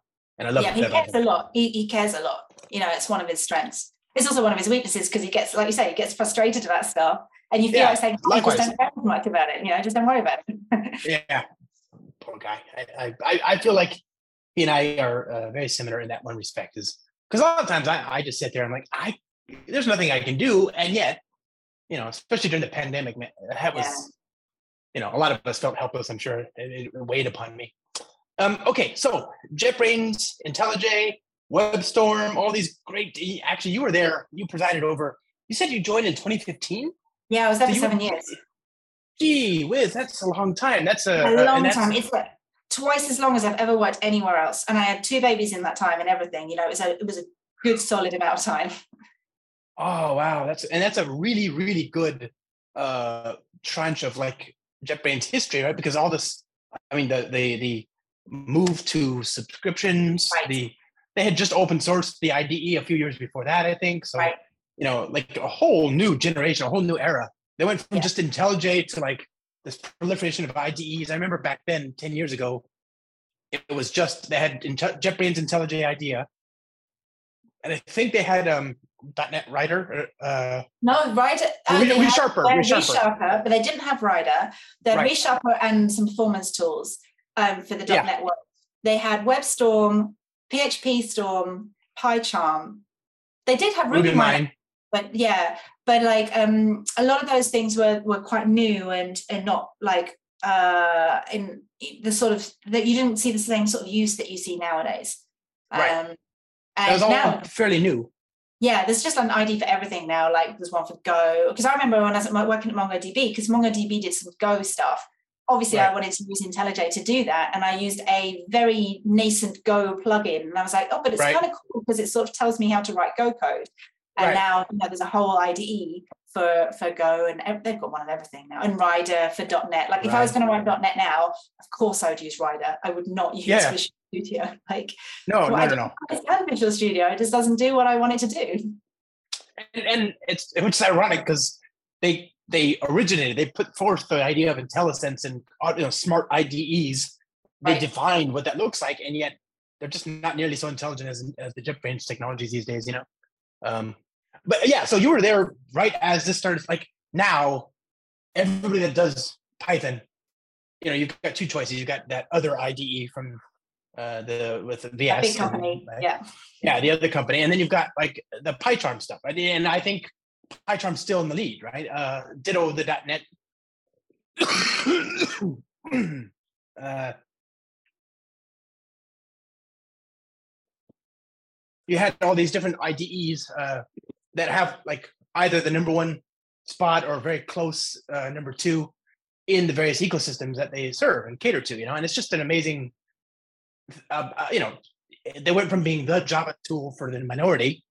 Yeah. Now it's pretty fair to say they are the most prolific used, most prolific, most widely used tool in the Java ecosystem. You know, um, Yeah. uh, and I know people are critical of like, if you need to rely on your IDE so much, you're not a great programmer. But I'm like, we have so much, like we're talking about with the Googling, you have so much to think about. Why Yeah. do you care about exactly how to write an if statement? Why not just write if and then do statement completion and have it do that stuff for you? And then you yes, the stuff you care about. Like, Right. just don't think about the boilerplate. Don't think about the syntax. Just get the IDE to do that. And yes, okay, it might make it more difficult for you to do a whiteboard interview question, but then you sort of have to ask the question do you want to work for a company which is interviewing you on the whiteboard when you use an IDE for your day job? No. Right. Easy answer. no. Yeah. Oh, oh, oh, I'm going back to the, the formatting. Oh, by the way, like the so in the, the speaking of Go, one of the things I love about Go, uh, uh, there's many, right? The you know, uh, Go routines are awesome as well, but Go has Go format, G O F M T, right? This right. very very good tool for just formatting your code, right? And it it just sort of makes short work of all the uh, bike shedding around like tabs or spaces, indents, Right. new lines, you know, all It this just does it. just stop it. I don't care about any of this. Let's move on, you know? So it just does it for you. And it's the same thing for every project, every piece of code, everybody. So there's no argument. And yet it's also, you're also not held accountable for the spacing either. Like with Python, you've got to do it or the code doesn't work, right? Right. With Go, you don't have to do it and it's the same. So Right. you get both, best of both worlds, right? Um, and so Spring Boot, we have a Maven plugin, the Spring Java formatter, right? Right. Maven is the Spring hyphen Java formatter colon apply, and it just it breaks the build if your code is not formatted correctly, Right. and you can run the you can run apply to format the code. So every commit on Spring Boot goes to this plugin, and so we have people working in Eclipse, we have people using uh, IntelliJ, and you know whatever else people are using these days. And you know some people are using VS Code now. I mean, just why not? Because we the build tool, the build pipeline enforces formatting, and there's no Right. bike shedding around tabs or spaces or whatever. It's Right. the same exact format for everybody. I just I think those sorts of arguments, they're easy arguments to have, and they're not important arguments to have. No, the important argument is arguing over the name of a domain entity makes a lot of sense. Like, is it a warehouse or is it storage? You know, for example, like, and what Yeah. does it mean? You know, um, I remember. So my, uh, my husband does a bunch of like he he writes apps for a bunch of stuff, and one of the things he was writing an app for was that it was a delivery service for restaurants, and I was like. He, they were calling the restaurants clients. And i was like why don't you call them restaurants? Well because we might it's not just restaurants it's also like cafes obviously but also other Sure. food vendors. And it might not just be food vendors it might be from the warehouse it might be a supplier. And, Right. and, and the other thing is the client the name client is important because it's those people who pay us not the customers. The customers are the customers of, the, of the client right? Right. So- it was interesting having those sorts of conversations like that's that's the right thing to be arguing over not like am i going to use tabs Yeah. space Domain modeling, amazing. Um, and this is okay. So I guess that uh, this this conversation around domain modeling and your and your your fervent, uh, you know, uh, I don't know. I, I love the way you approach domain modeling. I love the way you approach architecture. I love the way you approach just Java and all of its like uh, foundational pieces. You're one of the few people I whose talks on like what's new in Java. I'll watch. You know, you, Dr. Subramaniam, and uh, Mala Mala Gupta, right? Like I, I, uh, because I, I'm a Java champion. I know what's basically new in Java. I don't, I'm, you know, I don't really feel like I need to watch it. But if I see one of yours, if I see one of uh, Dr. Subramaniam's, or if I see one of Mala's, uh, I'll watch it. It's the only only three people I, I bother to watch to learn about Java from. I don't even. I mean, uh, and it's only and it's not because um, I guess I'm I there there's stuff about low level stuff. There talks about low level things in the Java space, um, Right. and so they have to be interesting. Otherwise, they're going to be really boring. Nobody wants to talk. It has to be good, and I that's why I watch your three because I can trust you to give me a good, entertaining forty five minutes or whatever it is to get from like here's how we're going to use Java and all these new features. Uh, and we talked about JavaFX just a minute ago and how that has been since extricated from the core JDK. It wasn't it wasn't part of OpenJDK anyway. It was part of Java from Oracle, right? Like the god yeah you're Release. probably right i'm not sure probably yeah, and maybe I maybe I'm wrong, but it, it was never like a guaranteed thing. It's just that by de- by default, most people had it because they were using the Oracle one. Uh, but now it's a separate thing. And then we got Java, you know, nine ten. I, I don't I don't remember anything about it. I remember VAR. I remember that Right. that being like, you know, a turning point. People lines in the sand and all this nonsense. Um, uh, and then Java eleven, which I don't remember except that it was uh, the new release cadence. You know, new release cadence new licensing Yeah. uh, and oh no i think java 9 introduced the new release cadence but Oh, okay. 11 was the was the licensing and also the removal of some deprecated stuff And was it the first LTE or was that nine? Yeah. Uh, yes, it was officially the first LTS. Yeah. Oh, LTS. Yeah. What am I saying? LTE. I knew what you meant. It was fine. okay. So, uh, okay, Java 11. And that was like a minute ago, but now we're at Java t- almost 20. I mean, we're Java 19 right now, right? Like, what month is it? Uh, November. 19, yeah. yeah. okay. So we had 19. Oh, yeah. And then Loom came out. Some of Loom came out in 19. I haven't had a yeah. chance to look at that yet, but oh, I'm, cool. I'm really looking forward to that. So, okay, just from the stuff you've gotten a look at, what is your like what are you excited about? I mean, just, just so much stuff. That's what I guess what I'm trying to get at. I think since let's say since nine, um, mm-hmm. VAR has been one of those small and interesting things. You know, I don't use it very much, especially didn't use it in the last two books because I did Head First Java and I did um, Getting to Know IntelliJ IDEA. I didn't really want to add VAR too much because, especially for Head First Java, I didn't want to take away too many of the types because I, you know, you need new learners to learn that. But like for my sure. own code, VAR is quite nice for just getting rid of crap that you just don't need. Right. Um, so VAR is cool. Um, Java 9 introduced the uh, collections factory methods. So list of, set of, which was just, there was a really underrated feature from Java 9. Everyone was talking about, about um, jigsaw and backwards breaking changes and modularization. And yeah. all I cared about was I can say list of and set right. and, and mapped it off. And there was, they're, they're lovely. And I put those into, I don't have Headfirst Java anymore. I put those into Headfirst Java because I'm like, you need to know about these things and they're right. cool. You know? They're super cool, yeah. Super and you cool. Can, and you can throw away commons collections and you can throw away right these five other utilities classes that everybody's written, you know. Yeah. And uh. speaking uh, of throwing away stuff, um, records. Records are great.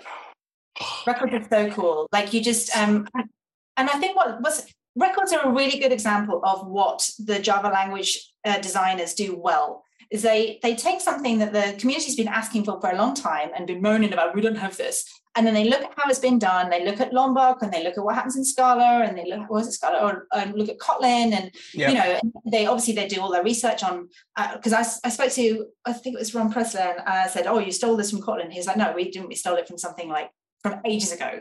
Um, and um, and they you know they do their research and they figure out what works what doesn't work what's going to look java e what's going to work well with you know idiomatic java and of course what's not going to break backwards compatibility.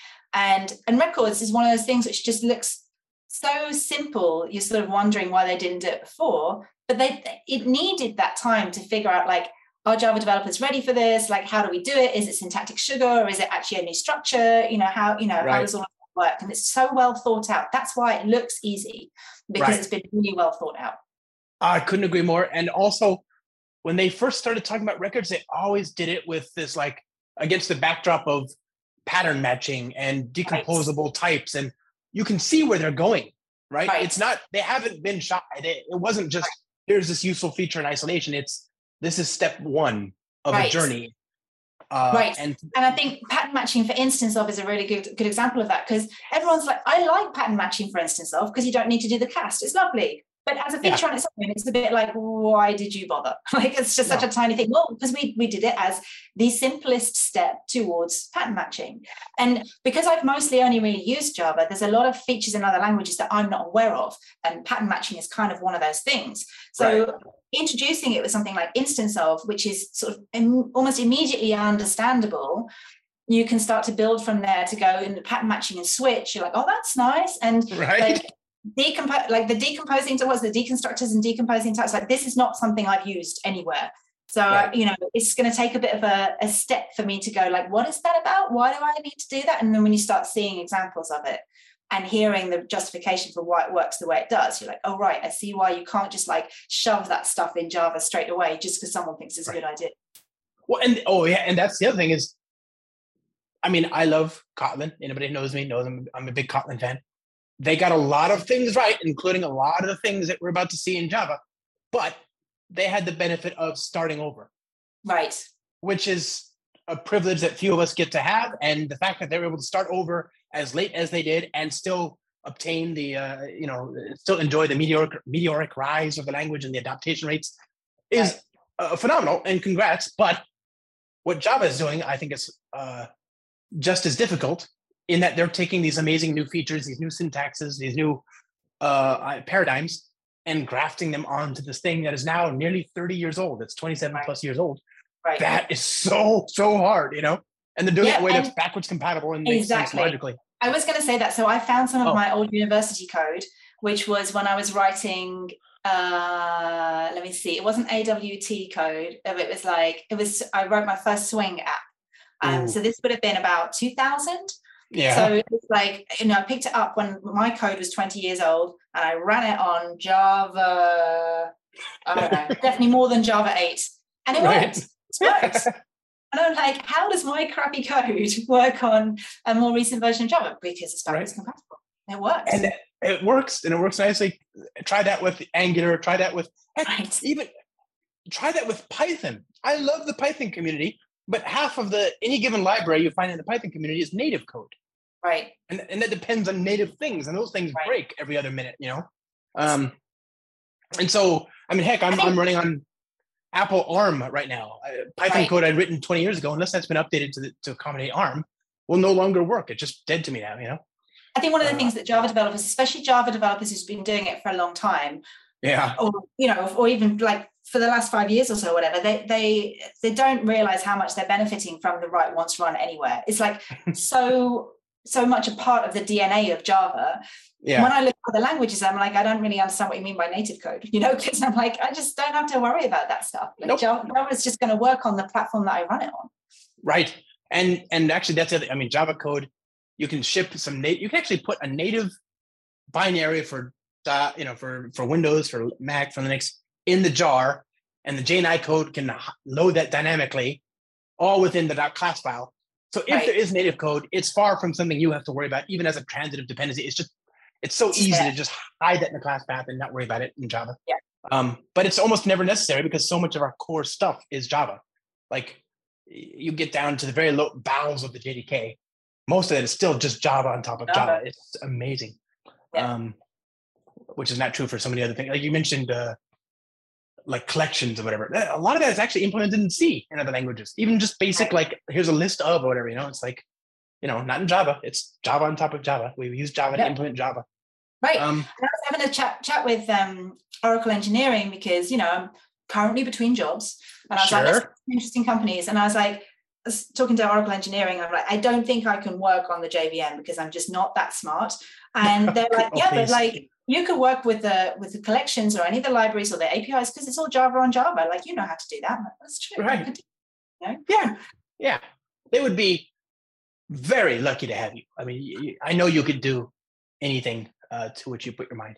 Um, and and that's why I like to learn from you, which gets us around to, which brings us around to, you've got two books in the wings.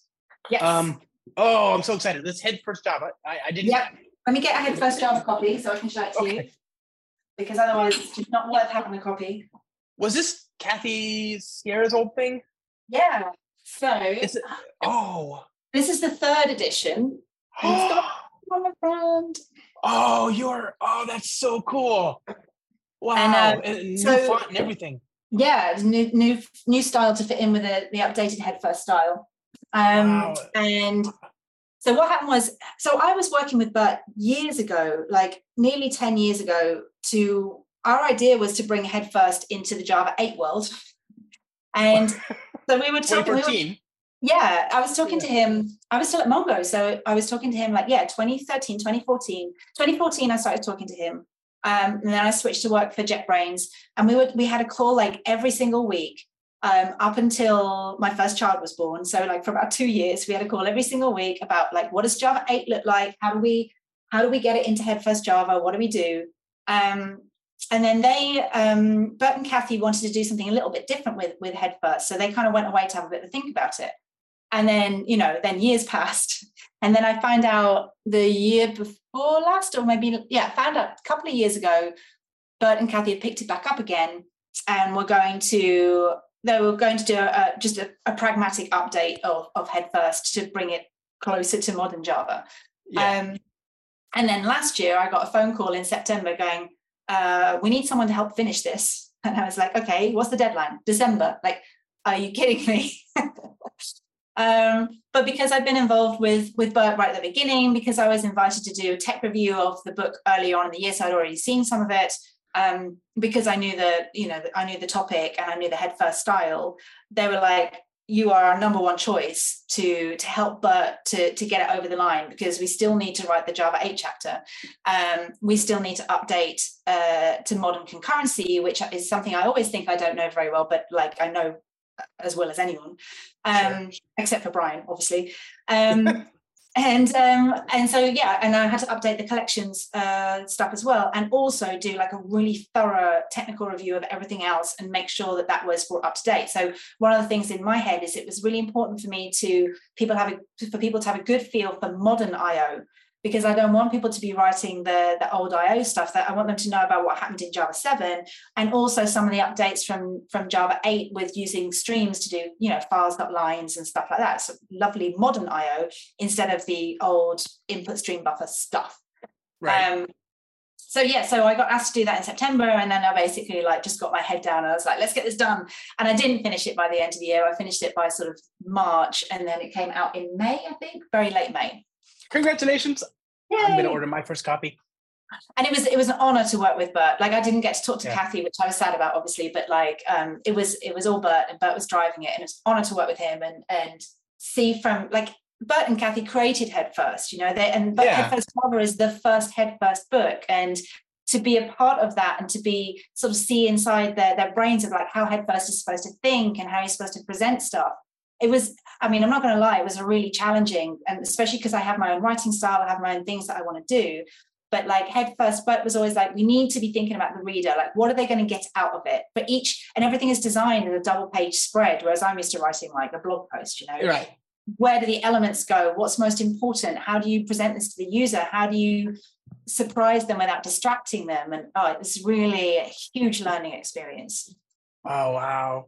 Uh, that's a that's a, a long line, a very successful line of books, right? That is, yeah, like you said, that is it's one of the most uh, probably I don't know what what is the de facto what is the most referenced Java book? It's probably up there in the top three, right? I, I don't know.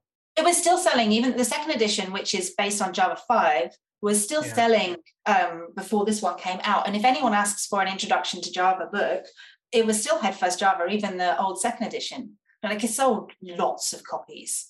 Yeah, yeah. So, so there's very few introduction to Java books. There's just not that many because a lot of them build on the previous version. You know, like here's the Java 8 version. Here's the, right. you know, uh, so I've got like Java 8 for the impatient. I've got Richard Warburton's Lambdas and Streams book. You know, right. because it's so huge, a lot of the books are like as sliced through like the concurrency right. book. But there's very little which kind of does right. Here is Java. This is the introduction to Java. Um, yeah, I Absolutely. think that's still like my favorite for for that. That's amazing. That's a big. I I will definitely pick up a copy. Heads first Java. That's O'Reilly. I'm sure I don't have to tell people that. I'm sure they know. I, I, I bet there's a lot of people that got into O'Reilly through the Head First series, right? That's I'm sure of it.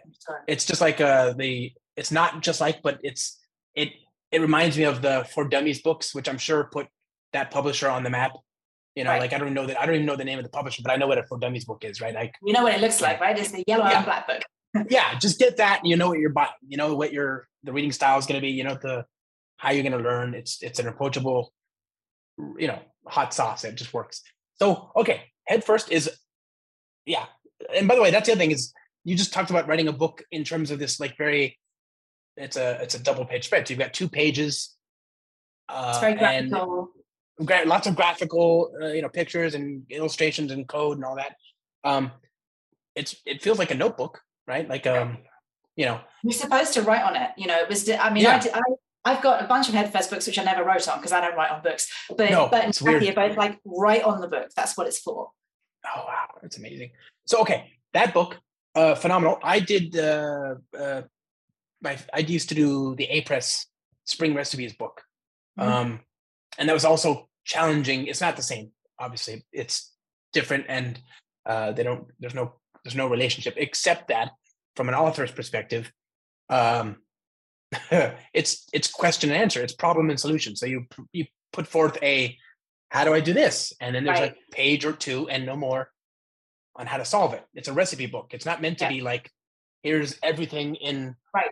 Here's the story as it unfurls. You know, it's not about that. It's about a logical grouping of recipes. Like here's how you make It's- things with basil and with Right. spice and whatever. It's Like lovely this, to have something structured like that because Yeah. at first I found it very challenging to work in the sort of two page spread thing. But it's lovely once you get the hang of it, you're like, look, I've got two pages or multiples of two, if you like, to show a concept. And so then that really helps to focus you, like the question and answer thing, like what is the most important thing for the for the user to to know for the reader to know. Whereas with a Right. blog post, I'm much more like blah. Like I told you when I first started talking about books, and you asked me how do you write, and I was like, I just write like this, delete Right. content and then I go in and delete most of it. But that's that's Right. how I write. But since Yeah. doing Head First Java, I write in a, in a very different way. I'm much more like a bit more outline focused. Like what is yes. what are the key points? Let's prioritize them. Like even especially when you're writing a physical book, like how much space should that take up? You know, it's it's it's a really interesting way of writing. Very interesting. And so that's why I can't wait to read this, is because I just love forcing the writer to categorize and compartmentalize and condense and restrain or I don't know, whatever the right to to something that has made the author not only understand the subject but understand it so well that they can do it in two pages Right. is bound to have good results, right? The result will be something very well thought out because it had to be in order to make it Yeah. fit that format. Um, And that's what takes the time. Like people think like, how is it so difficult to write two pages? Like it's way more difficult than writing 10 pages. you know that uh, what is that? I don't know who said this, but uh, I'm so I'm I'm sorry this letter is so long. I didn't have time to write a it shorter one. write Yeah. a shorter one. Yeah, exactly. Like, uh, yeah, exactly. It's, it's it's so true. Okay, so that's one book. Then the other book I'm really excited on, and and this is because you're one of my go-to authorities on all things uh, JVM and and uh, IntelliJ. You've got this book on it with uh, Helen. Uh, whoa, getting to know IntelliJ IDEA. Helen Helen Scott. Scott. Yep. Me and Helen Um, Scott. Yeah, and and uh, so I have a physical copy here because we printed it out a couple of weeks ago, just before we were doing like the last pass. But it's it is a it's an ebook and an on- online book. It's not a physical book yet. Right. Um, but I, I have a physical copy, and I, I'm going to print out the final one. I think just so I have it in my hands. You know. Are you going to do the Amazon KDP stuff? Yeah, it's an option. I know that you because you helped us a lot with like telling us how you did Yeah. that stuff. Um, I also uh, I am having a conversation with a publisher as well about Ah, okay. whether, whether we could do it with a publisher. Obviously, the reason so we we we launched it on LeanPub. The reason we did it on LeanPub is because we knew what we wanted to do. Um, Right. We we were we felt like we were motivated enough that we didn't need sort of external deadlines from a publisher Right. um, given that it's about IntelliJ Idea, I was kind of hoping to use a lot of my Twitter following and a lot of people who kind of know who I am for the marketing for it. Um, and then therefore we can take like the lovely royalties from it, you know? right. Because if you use a publisher, they do a lot of stuff for you, but and, and that means you get you get less money. Sizably less. Yeah, and yes, exactly, significantly less. So, and given that it's two authors as well, we're going to have to, have to split that between two of us.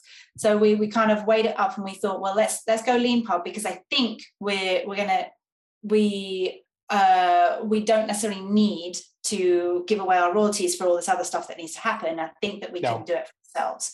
Um, but the, the the downside is that we don't have a physical book because I haven't I haven't really messed around yet with the with the Kindle publishing.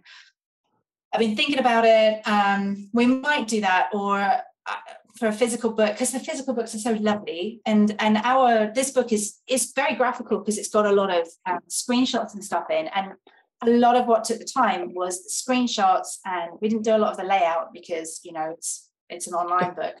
Um, Right. So there's benefit in maybe getting uh, a publisher to to publish a physical copy of it. Um, Cool. So I don't know. Like we'll we'll think about that. For now, we wanted to publish the the ebook. We've got the EPUB and the PDF on LeanPub. Right. Um, and so the plan is to sort of see how it goes on LeanPub and um, and then take it from there. Because the other thing is that IntelliJ IDEA, you know, the the the idea the UI has been stable for years, right? Obviously, you, you feature they changed the icons a few years back, about five years back. Um, but the UI and the flow has been stable for a long time. And next year they're going to change the UI. Every- First So- time. I didn't want to print out a physical book. Helen and I didn't want to print out a physical book until we get a feel for what the new UI looks new UI looks like when it sort of stabilizes and becomes the default. So like I don't want to cannibalize sales of our book by saying wait for the new because the new UI I don't think is going to be stable enough to update the book to the new UI for at least a year, um, if not more. Can and the content, that, the content of the book will be more or less the same. I think you know I don't think there'll be a lot of difference in the in things like flow and like right. I don't know. We'll see. And, and can people that buy your book on Leanpub expect the updates? Yes. Uh, for for their So purchase price today.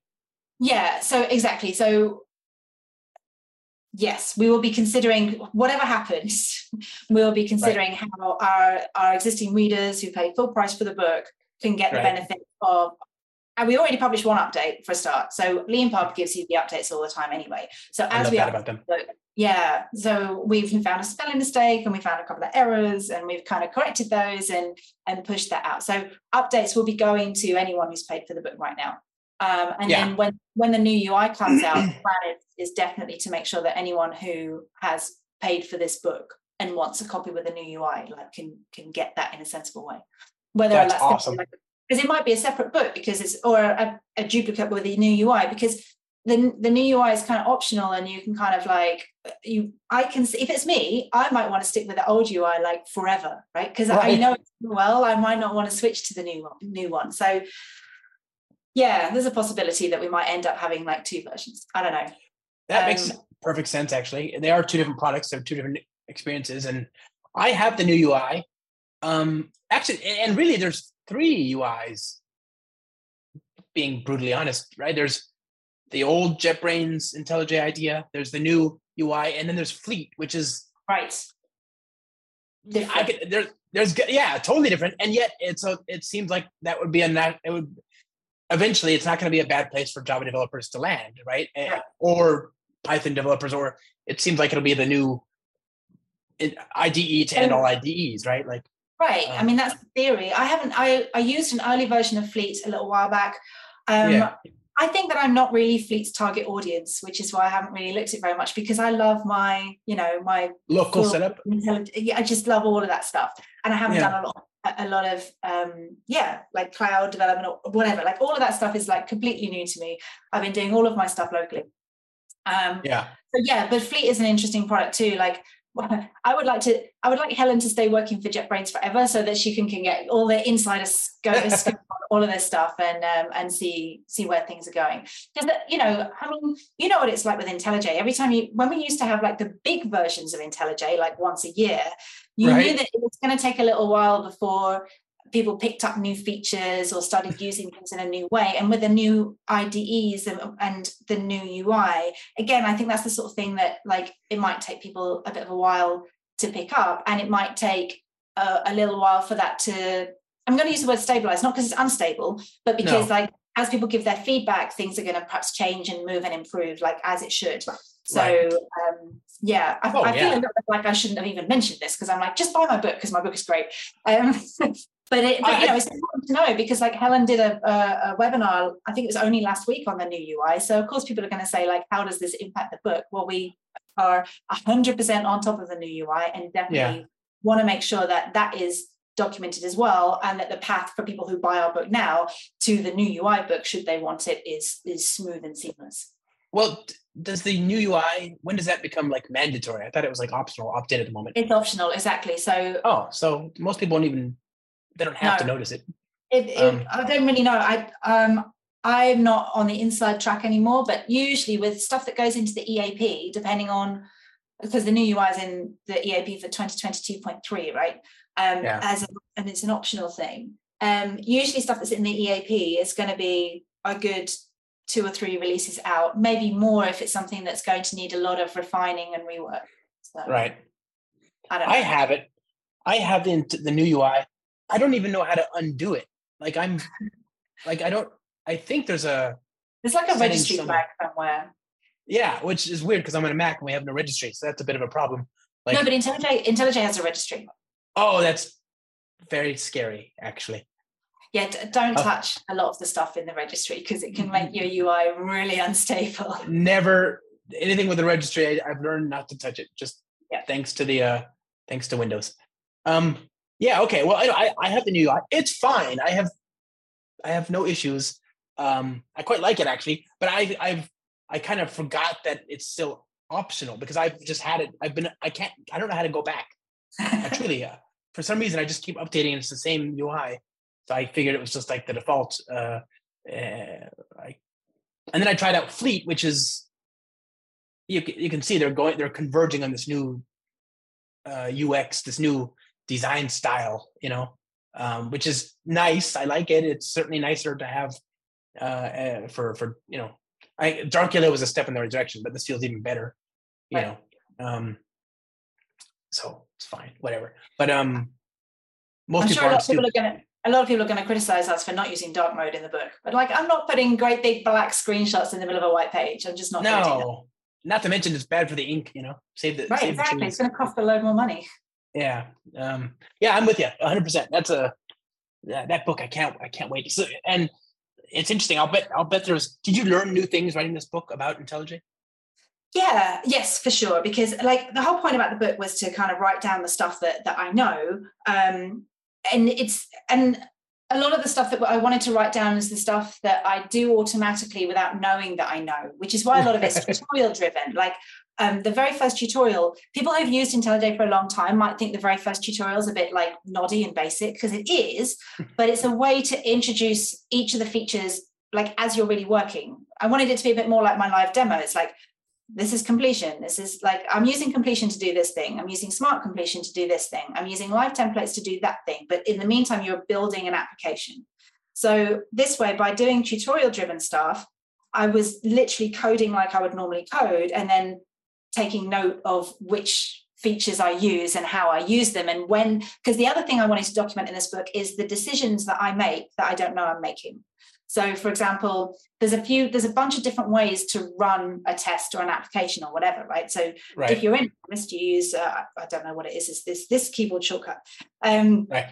To like to it's, it's Control Shift R to run the whole test, right? right? But if you're not in the test class and you're in a different class, you can use Run Anything or you can use Run Last Test. You know, and right. all these different things that you can use, or you can bring up the Run Configurations dialog. So one of the things I wanted to do is present not necessarily all of these ways, but present like the top three things that I use and then give them a bit of a, an insight into how I decide which way to use these things. And wow. a lot of it is around staying in the flow. So yeah. I want to flick back to the test class to run the test using that, that shortcut. I, I'm in another class and I, I'm going to use run anything to run that test class so that I don't have to interrupt my concentration. Um, so, so That's the, a the, developer's book. Right. It's it's so we have three three elements in the book. One is one is called in the flow. So it's like these these are the this is the way that that I slash we do stuff and suggest that you do stuff so that you don't interrupt your conversation, uh, interrupt your your concentration. In the flow, always green, which is about like the way that you, the reason you choose to refactor rather than just like renaming stuff is so that right. everything stays compiling all the time. These are the features which keep your code green all the time. And then the other element is keyboard first. So there, when we introduce a new feature, we do sometimes like talk about where it is on the menu, but we generally talk about it in terms of the keyboard shortcut. And we've got like summaries of all the keyboard shortcuts at the bottom of every chapter. Like these are the shortcuts you need in this particular context. And right. of course, you can do it like from the menu, but like even we generally don't use the menu. Like if you can't remember the keyboard shortcut, use search everywhere or use find action. Like don't right. mess around with the mouse. It's just you're not going to get anything out of it that way. Oh yeah, yeah. I was going to say everything is a even the stuff that even for the things that don't have keyboard shortcuts, there is Command Shift A or no right Shift Shift. Yeah. Some, one of those. Control uh, Command Shift Command Shift A. Yeah. Uh. Yeah find action yeah.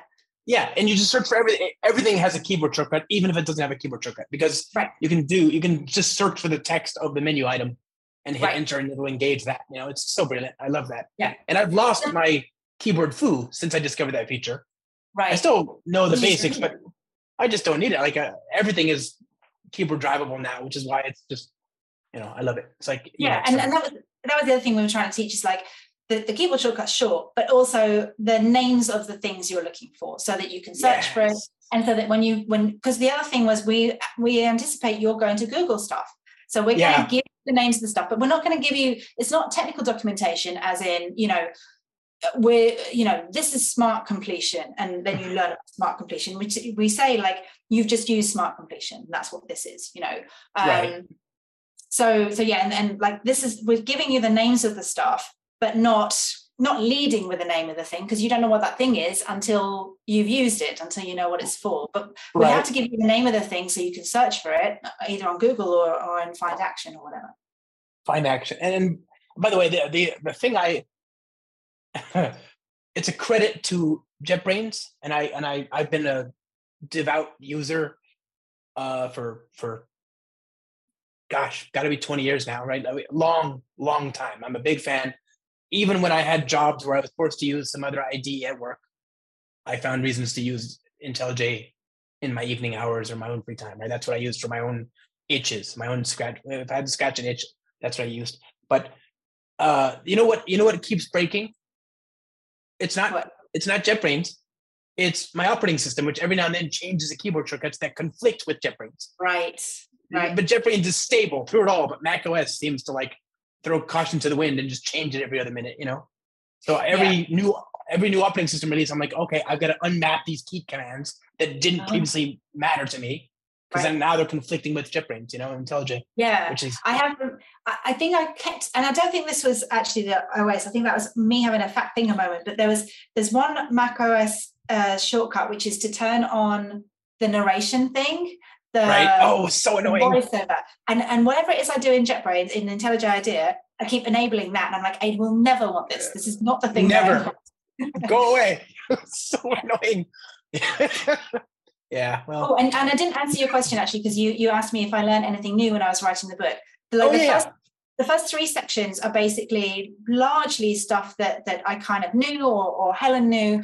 Um, and we kind of map them out in a way which is helpful for the users. The fourth part is a bit more referencey. So the fourth part is um, is split into sections like there's there's one on version control and there's one on run configurations there's one on like build tools so it's a bit more sort of feature driven and for those there are places where like I had like a, th- a more of a question in my head than a, than a thing I wanted to write about. So I'm like, there's always a thing where I don't really know how this thing works, or like I don't really know why it works that way. And then I would go off and find out like what is the like official stance on this thing, or like run configurations, for example, is something that I know they're there. I kind of know what they're for, but I don't really know like what it's for. You know, I just kind of right. use it, you know. And so right. there were some places where I really had to dive in deep and go, oh right, this is what this is for. This is how you share them between um, other people, um, and this is like I had to do a bit of some bits and pieces, tiny bits and pieces on Docker because I don't use Docker very often. So I'd have to right. go away and find out about those sorts. Of that things. That explains why you're such a happy person. um, so yeah, there were bits where I discovered it, and and there was oh, and the depends. This is the main thing. Again, just before we wrote the book, in fact, in the middle of us writing the book, I'd written about how to do. I'm a big fan of like Gradle and Maven and dependency, using them to manage your dependencies and getting your builds process just right so that you don't have to worry about it anymore. And and I use I, I've often shown how to use IntelliJ IDEA to add new dependencies to your Gradle build file or your, or, or your Maven POM. Um, and so you don't have to type it out manually or copy it from anywhere else. Um, and I've documented it a few times on the IntelliJ IDEA guide and on um, actually the, the spring tutorial I did. So I wrote all of that down again. Well, just basically reworded all of that stuff for the book. Um, and then when we came to do the screenshots in July, I was like, uh, just checking to do the screenshots, do this, like, oh, that's that's all changed. There's an entirely different dependency management. There's a whole dependencies window now. There's a whole different dependencies flow. Oh, uh, yeah. And I was like, this is somewhere where instead of documenting my usual process, which helps me, I'm going to have to learn about a new feature, see how it works, and figure out how I would use it if I was being a developer. Oh, um, and that was kind of cool because I sort yeah. of had to force myself to learn a new part of the tool that normally I would have been like, I'm just going to ignore that for a bit because I just I've got my way and I'm just going to do it my way. But the new way is significantly better than the, than my way, and so oh, I, I love that. It was it was faster. It's easier. Um, and it also means that whether my way, there was like three or four different ways to do stuff, depending on like where you're coming from and what your mindset is. And I could just delete all of that. So don't need any of that. Just do it this way. It's the best way to do it. You know, so that was really nice. But I love you know, that. I, you that you were rewarded for investing your time. It's not right. always true. I, Yeah. There's a new thing, and people say you should learn it and take time to learn it. It's like, "Mm, I didn't. I, I'm still gonna use the old one. It's fine. Uh, This didn't Right. buy me anything, you know. Right. Um, I I feel like uh, certain build tools change things every other week. Uh, you know, and it's like I. What? What? It, I, I don't want. It's a build tool. Stay still. Don't move. Yeah. I've got enough things in my code proper Right. moving that I don't really want to worry about. You know, the floor is lava. You know, it just it should just stay still. You know, Yes. um, play whack a mole with your build tool compilers. Come on, that's not how I want to roll. Yeah, I, I Um, think one of the one of the downsides of staying really up to date with Java was was the fact that, and it, I don't blame the build tools at all, but the build tools are like really having to play catch up. If I'm using an early access yeah. version Java that's not even out yet, uh, poor old Maven and Gradle are like, look, dudes, we like we don't even compile against this thing Yeah. yet. We've got no chance, you know. No chance. Yeah, it's not their fault that Java is now moving super fast, which is great. It's a good problem to have, but it is a problem, you know, for some people. Yeah. Um, okay, so this book, I am gonna, I cannot wait to read it. I am just excited that somebody is smart and and deeply uh, uh invested in the tools. And I've seen your presentations, and one of the reasons that they're so compelling, and uh, as you just said, one of the reasons they hired you was that you make great use of IntelliJ, and you have for years, and you're comfortable enough that you can do really compelling, funny, educational performances on stage in front of large groups of audiences or people. Uh, so the fact that somebody like you was still able to go into this process and emerge with new things in hand, new shiny baubles to to play with and teach and talk about, that makes me want to read this book all the more. Um, I don't want to underplay what what Helen's done though, because I No. I've talked a bit about like my knowledge and my stuff. And what was great about working with Helen is that because she's new-ish to the IDE, she she really brought the the beginner's mind to it. Because I was just like, you just Ah. do this, and she was Yeah, like, yeah, yeah. but what is Why? that? And why do you why do you do it that way? And like, uh, you just do this, you know. So um, she was always great at challenging me and going like, the the reader doesn't know what you're talking about, like yeah, they, you know, because and especially as you're talking about conferences and stuff, when I'm talking to conferences, I'm talking to experienced developers, often quite senior developers. And so Yeah. it has, and I've been developing for over 20 years. It's Yeah. quite challenging for me to remember what it's like as a either new to Java or new to the IDE. And Helen was fantastic for that because she was like, look, I think I know what you're talking about, but you got to be way clearer and slower about this thing. or if you, if there was a bunch of stuff because we're trying to pitch the book at both new to IntelliJ and experienced developers, which is really difficult to do. Um, Sure. You know, she was like, look, if we don't want to cover it in the book because it's a little bit off topic, can you point to somewhere else, like somewhere on the internet or somewhere that has explained this before? Like, yeah, sure, because I know where all of that stuff is. So Right. uh, within the book, we've got loads of links to where we do talk about more for experienced developers. Like we do this in more detail over here, and there's more about this and more of this. And for new developers or new to IntelliJ ideas, like we're not going to cover we're not going to cover installing it because it's the installation page. We're not going to cover your first Java application because I've already got a YouTube video about that for, for JetBrains. Go away and Right. read, right? Yeah. Then come back, right? right, absolutely. Um, so okay, this book is going to be like I said, I'm going to get it. It's by the way, it's it's nearly Christmas time. So if you're wondering what what stocking stuffers to get your get the uh the developer that you care about or for yourself, uh then then you know I know what I want. Um okay, where do I, I- you know I, I'm lucky enough that you uh for whatever reason respond to my messages on Twitter uh and and uh but what about other people? Are you on the, are you on the internet? Do you want to be found? And if so, uh, where do people find you? So yes, I am on Twitter for as long as Twitter remains alive. Yeah. Um, I'm Trisha underscore GEE as um, uh, on Twitter, but I'm also um, Trisha.g, TrishaGee.com, T R I S H A dot, oh my God, I can't even spell my own name. T R I S H A G E E dot com. yes. Uh, so the, my website, provided that I keep paying for my domain, which I sometimes forget, um, should Yeah. remain like the constant stable place. But you know, obviously, I'm I'm on Twitter. I'm now on Mastodon. Um, Yay. I'm Trisha G, all one word.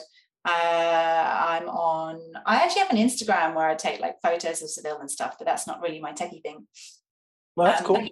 TrishaGee.com is probably your best place to find me to to figure out where else to find me. That makes sense. Awesome.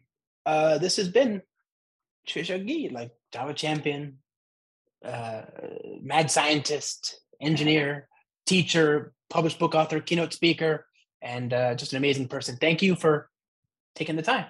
Oh, thank you for talking to me for an hour and a half. I, I, if your listeners have made it this far, they they deserve like an applause.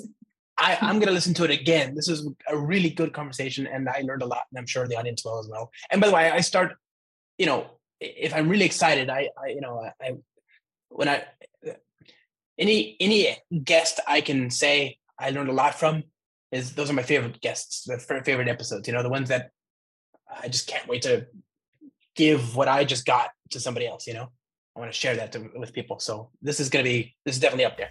Thank you so much. Thank you. This has been fun.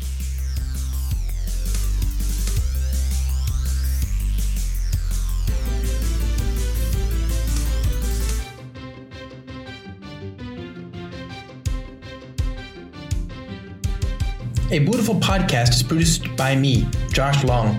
I do these podcasts because I believe that everything we do in software is for and made better by people. I want to hear from you. I'm Josh at joshlong.com by email or at S-T-A-R-B-U-X-M-A-N on Twitter, where of course my direct messages are wide open. Do you have guest ideas, topic suggestions, feedback? Don't hesitate to reach out. If you like the show, then please consider rating it on iTunes and leaving a review, uh, as it really helps the show. I sampled music from Steve Combs's Them from Morning in Springtime and Steve Combs's Small Victory, both of which are licensed under a Creative Commons license. I'm trying to hire production assistants to make the production of this podcast easier. I want to make sure that we can add things like show notes and transcripts and, and just generally do more. If you would like to advertise on the show, then please reach out to me. Uh, and if you can't uh, or don't want to advertise but would like to otherwise support the show, then please consider supporting me at patreon.com, P A T R E O N.com forward slash Josh Long for as low as $4 a month. Thanks again. No harm came to any seasons in the making of this podcast.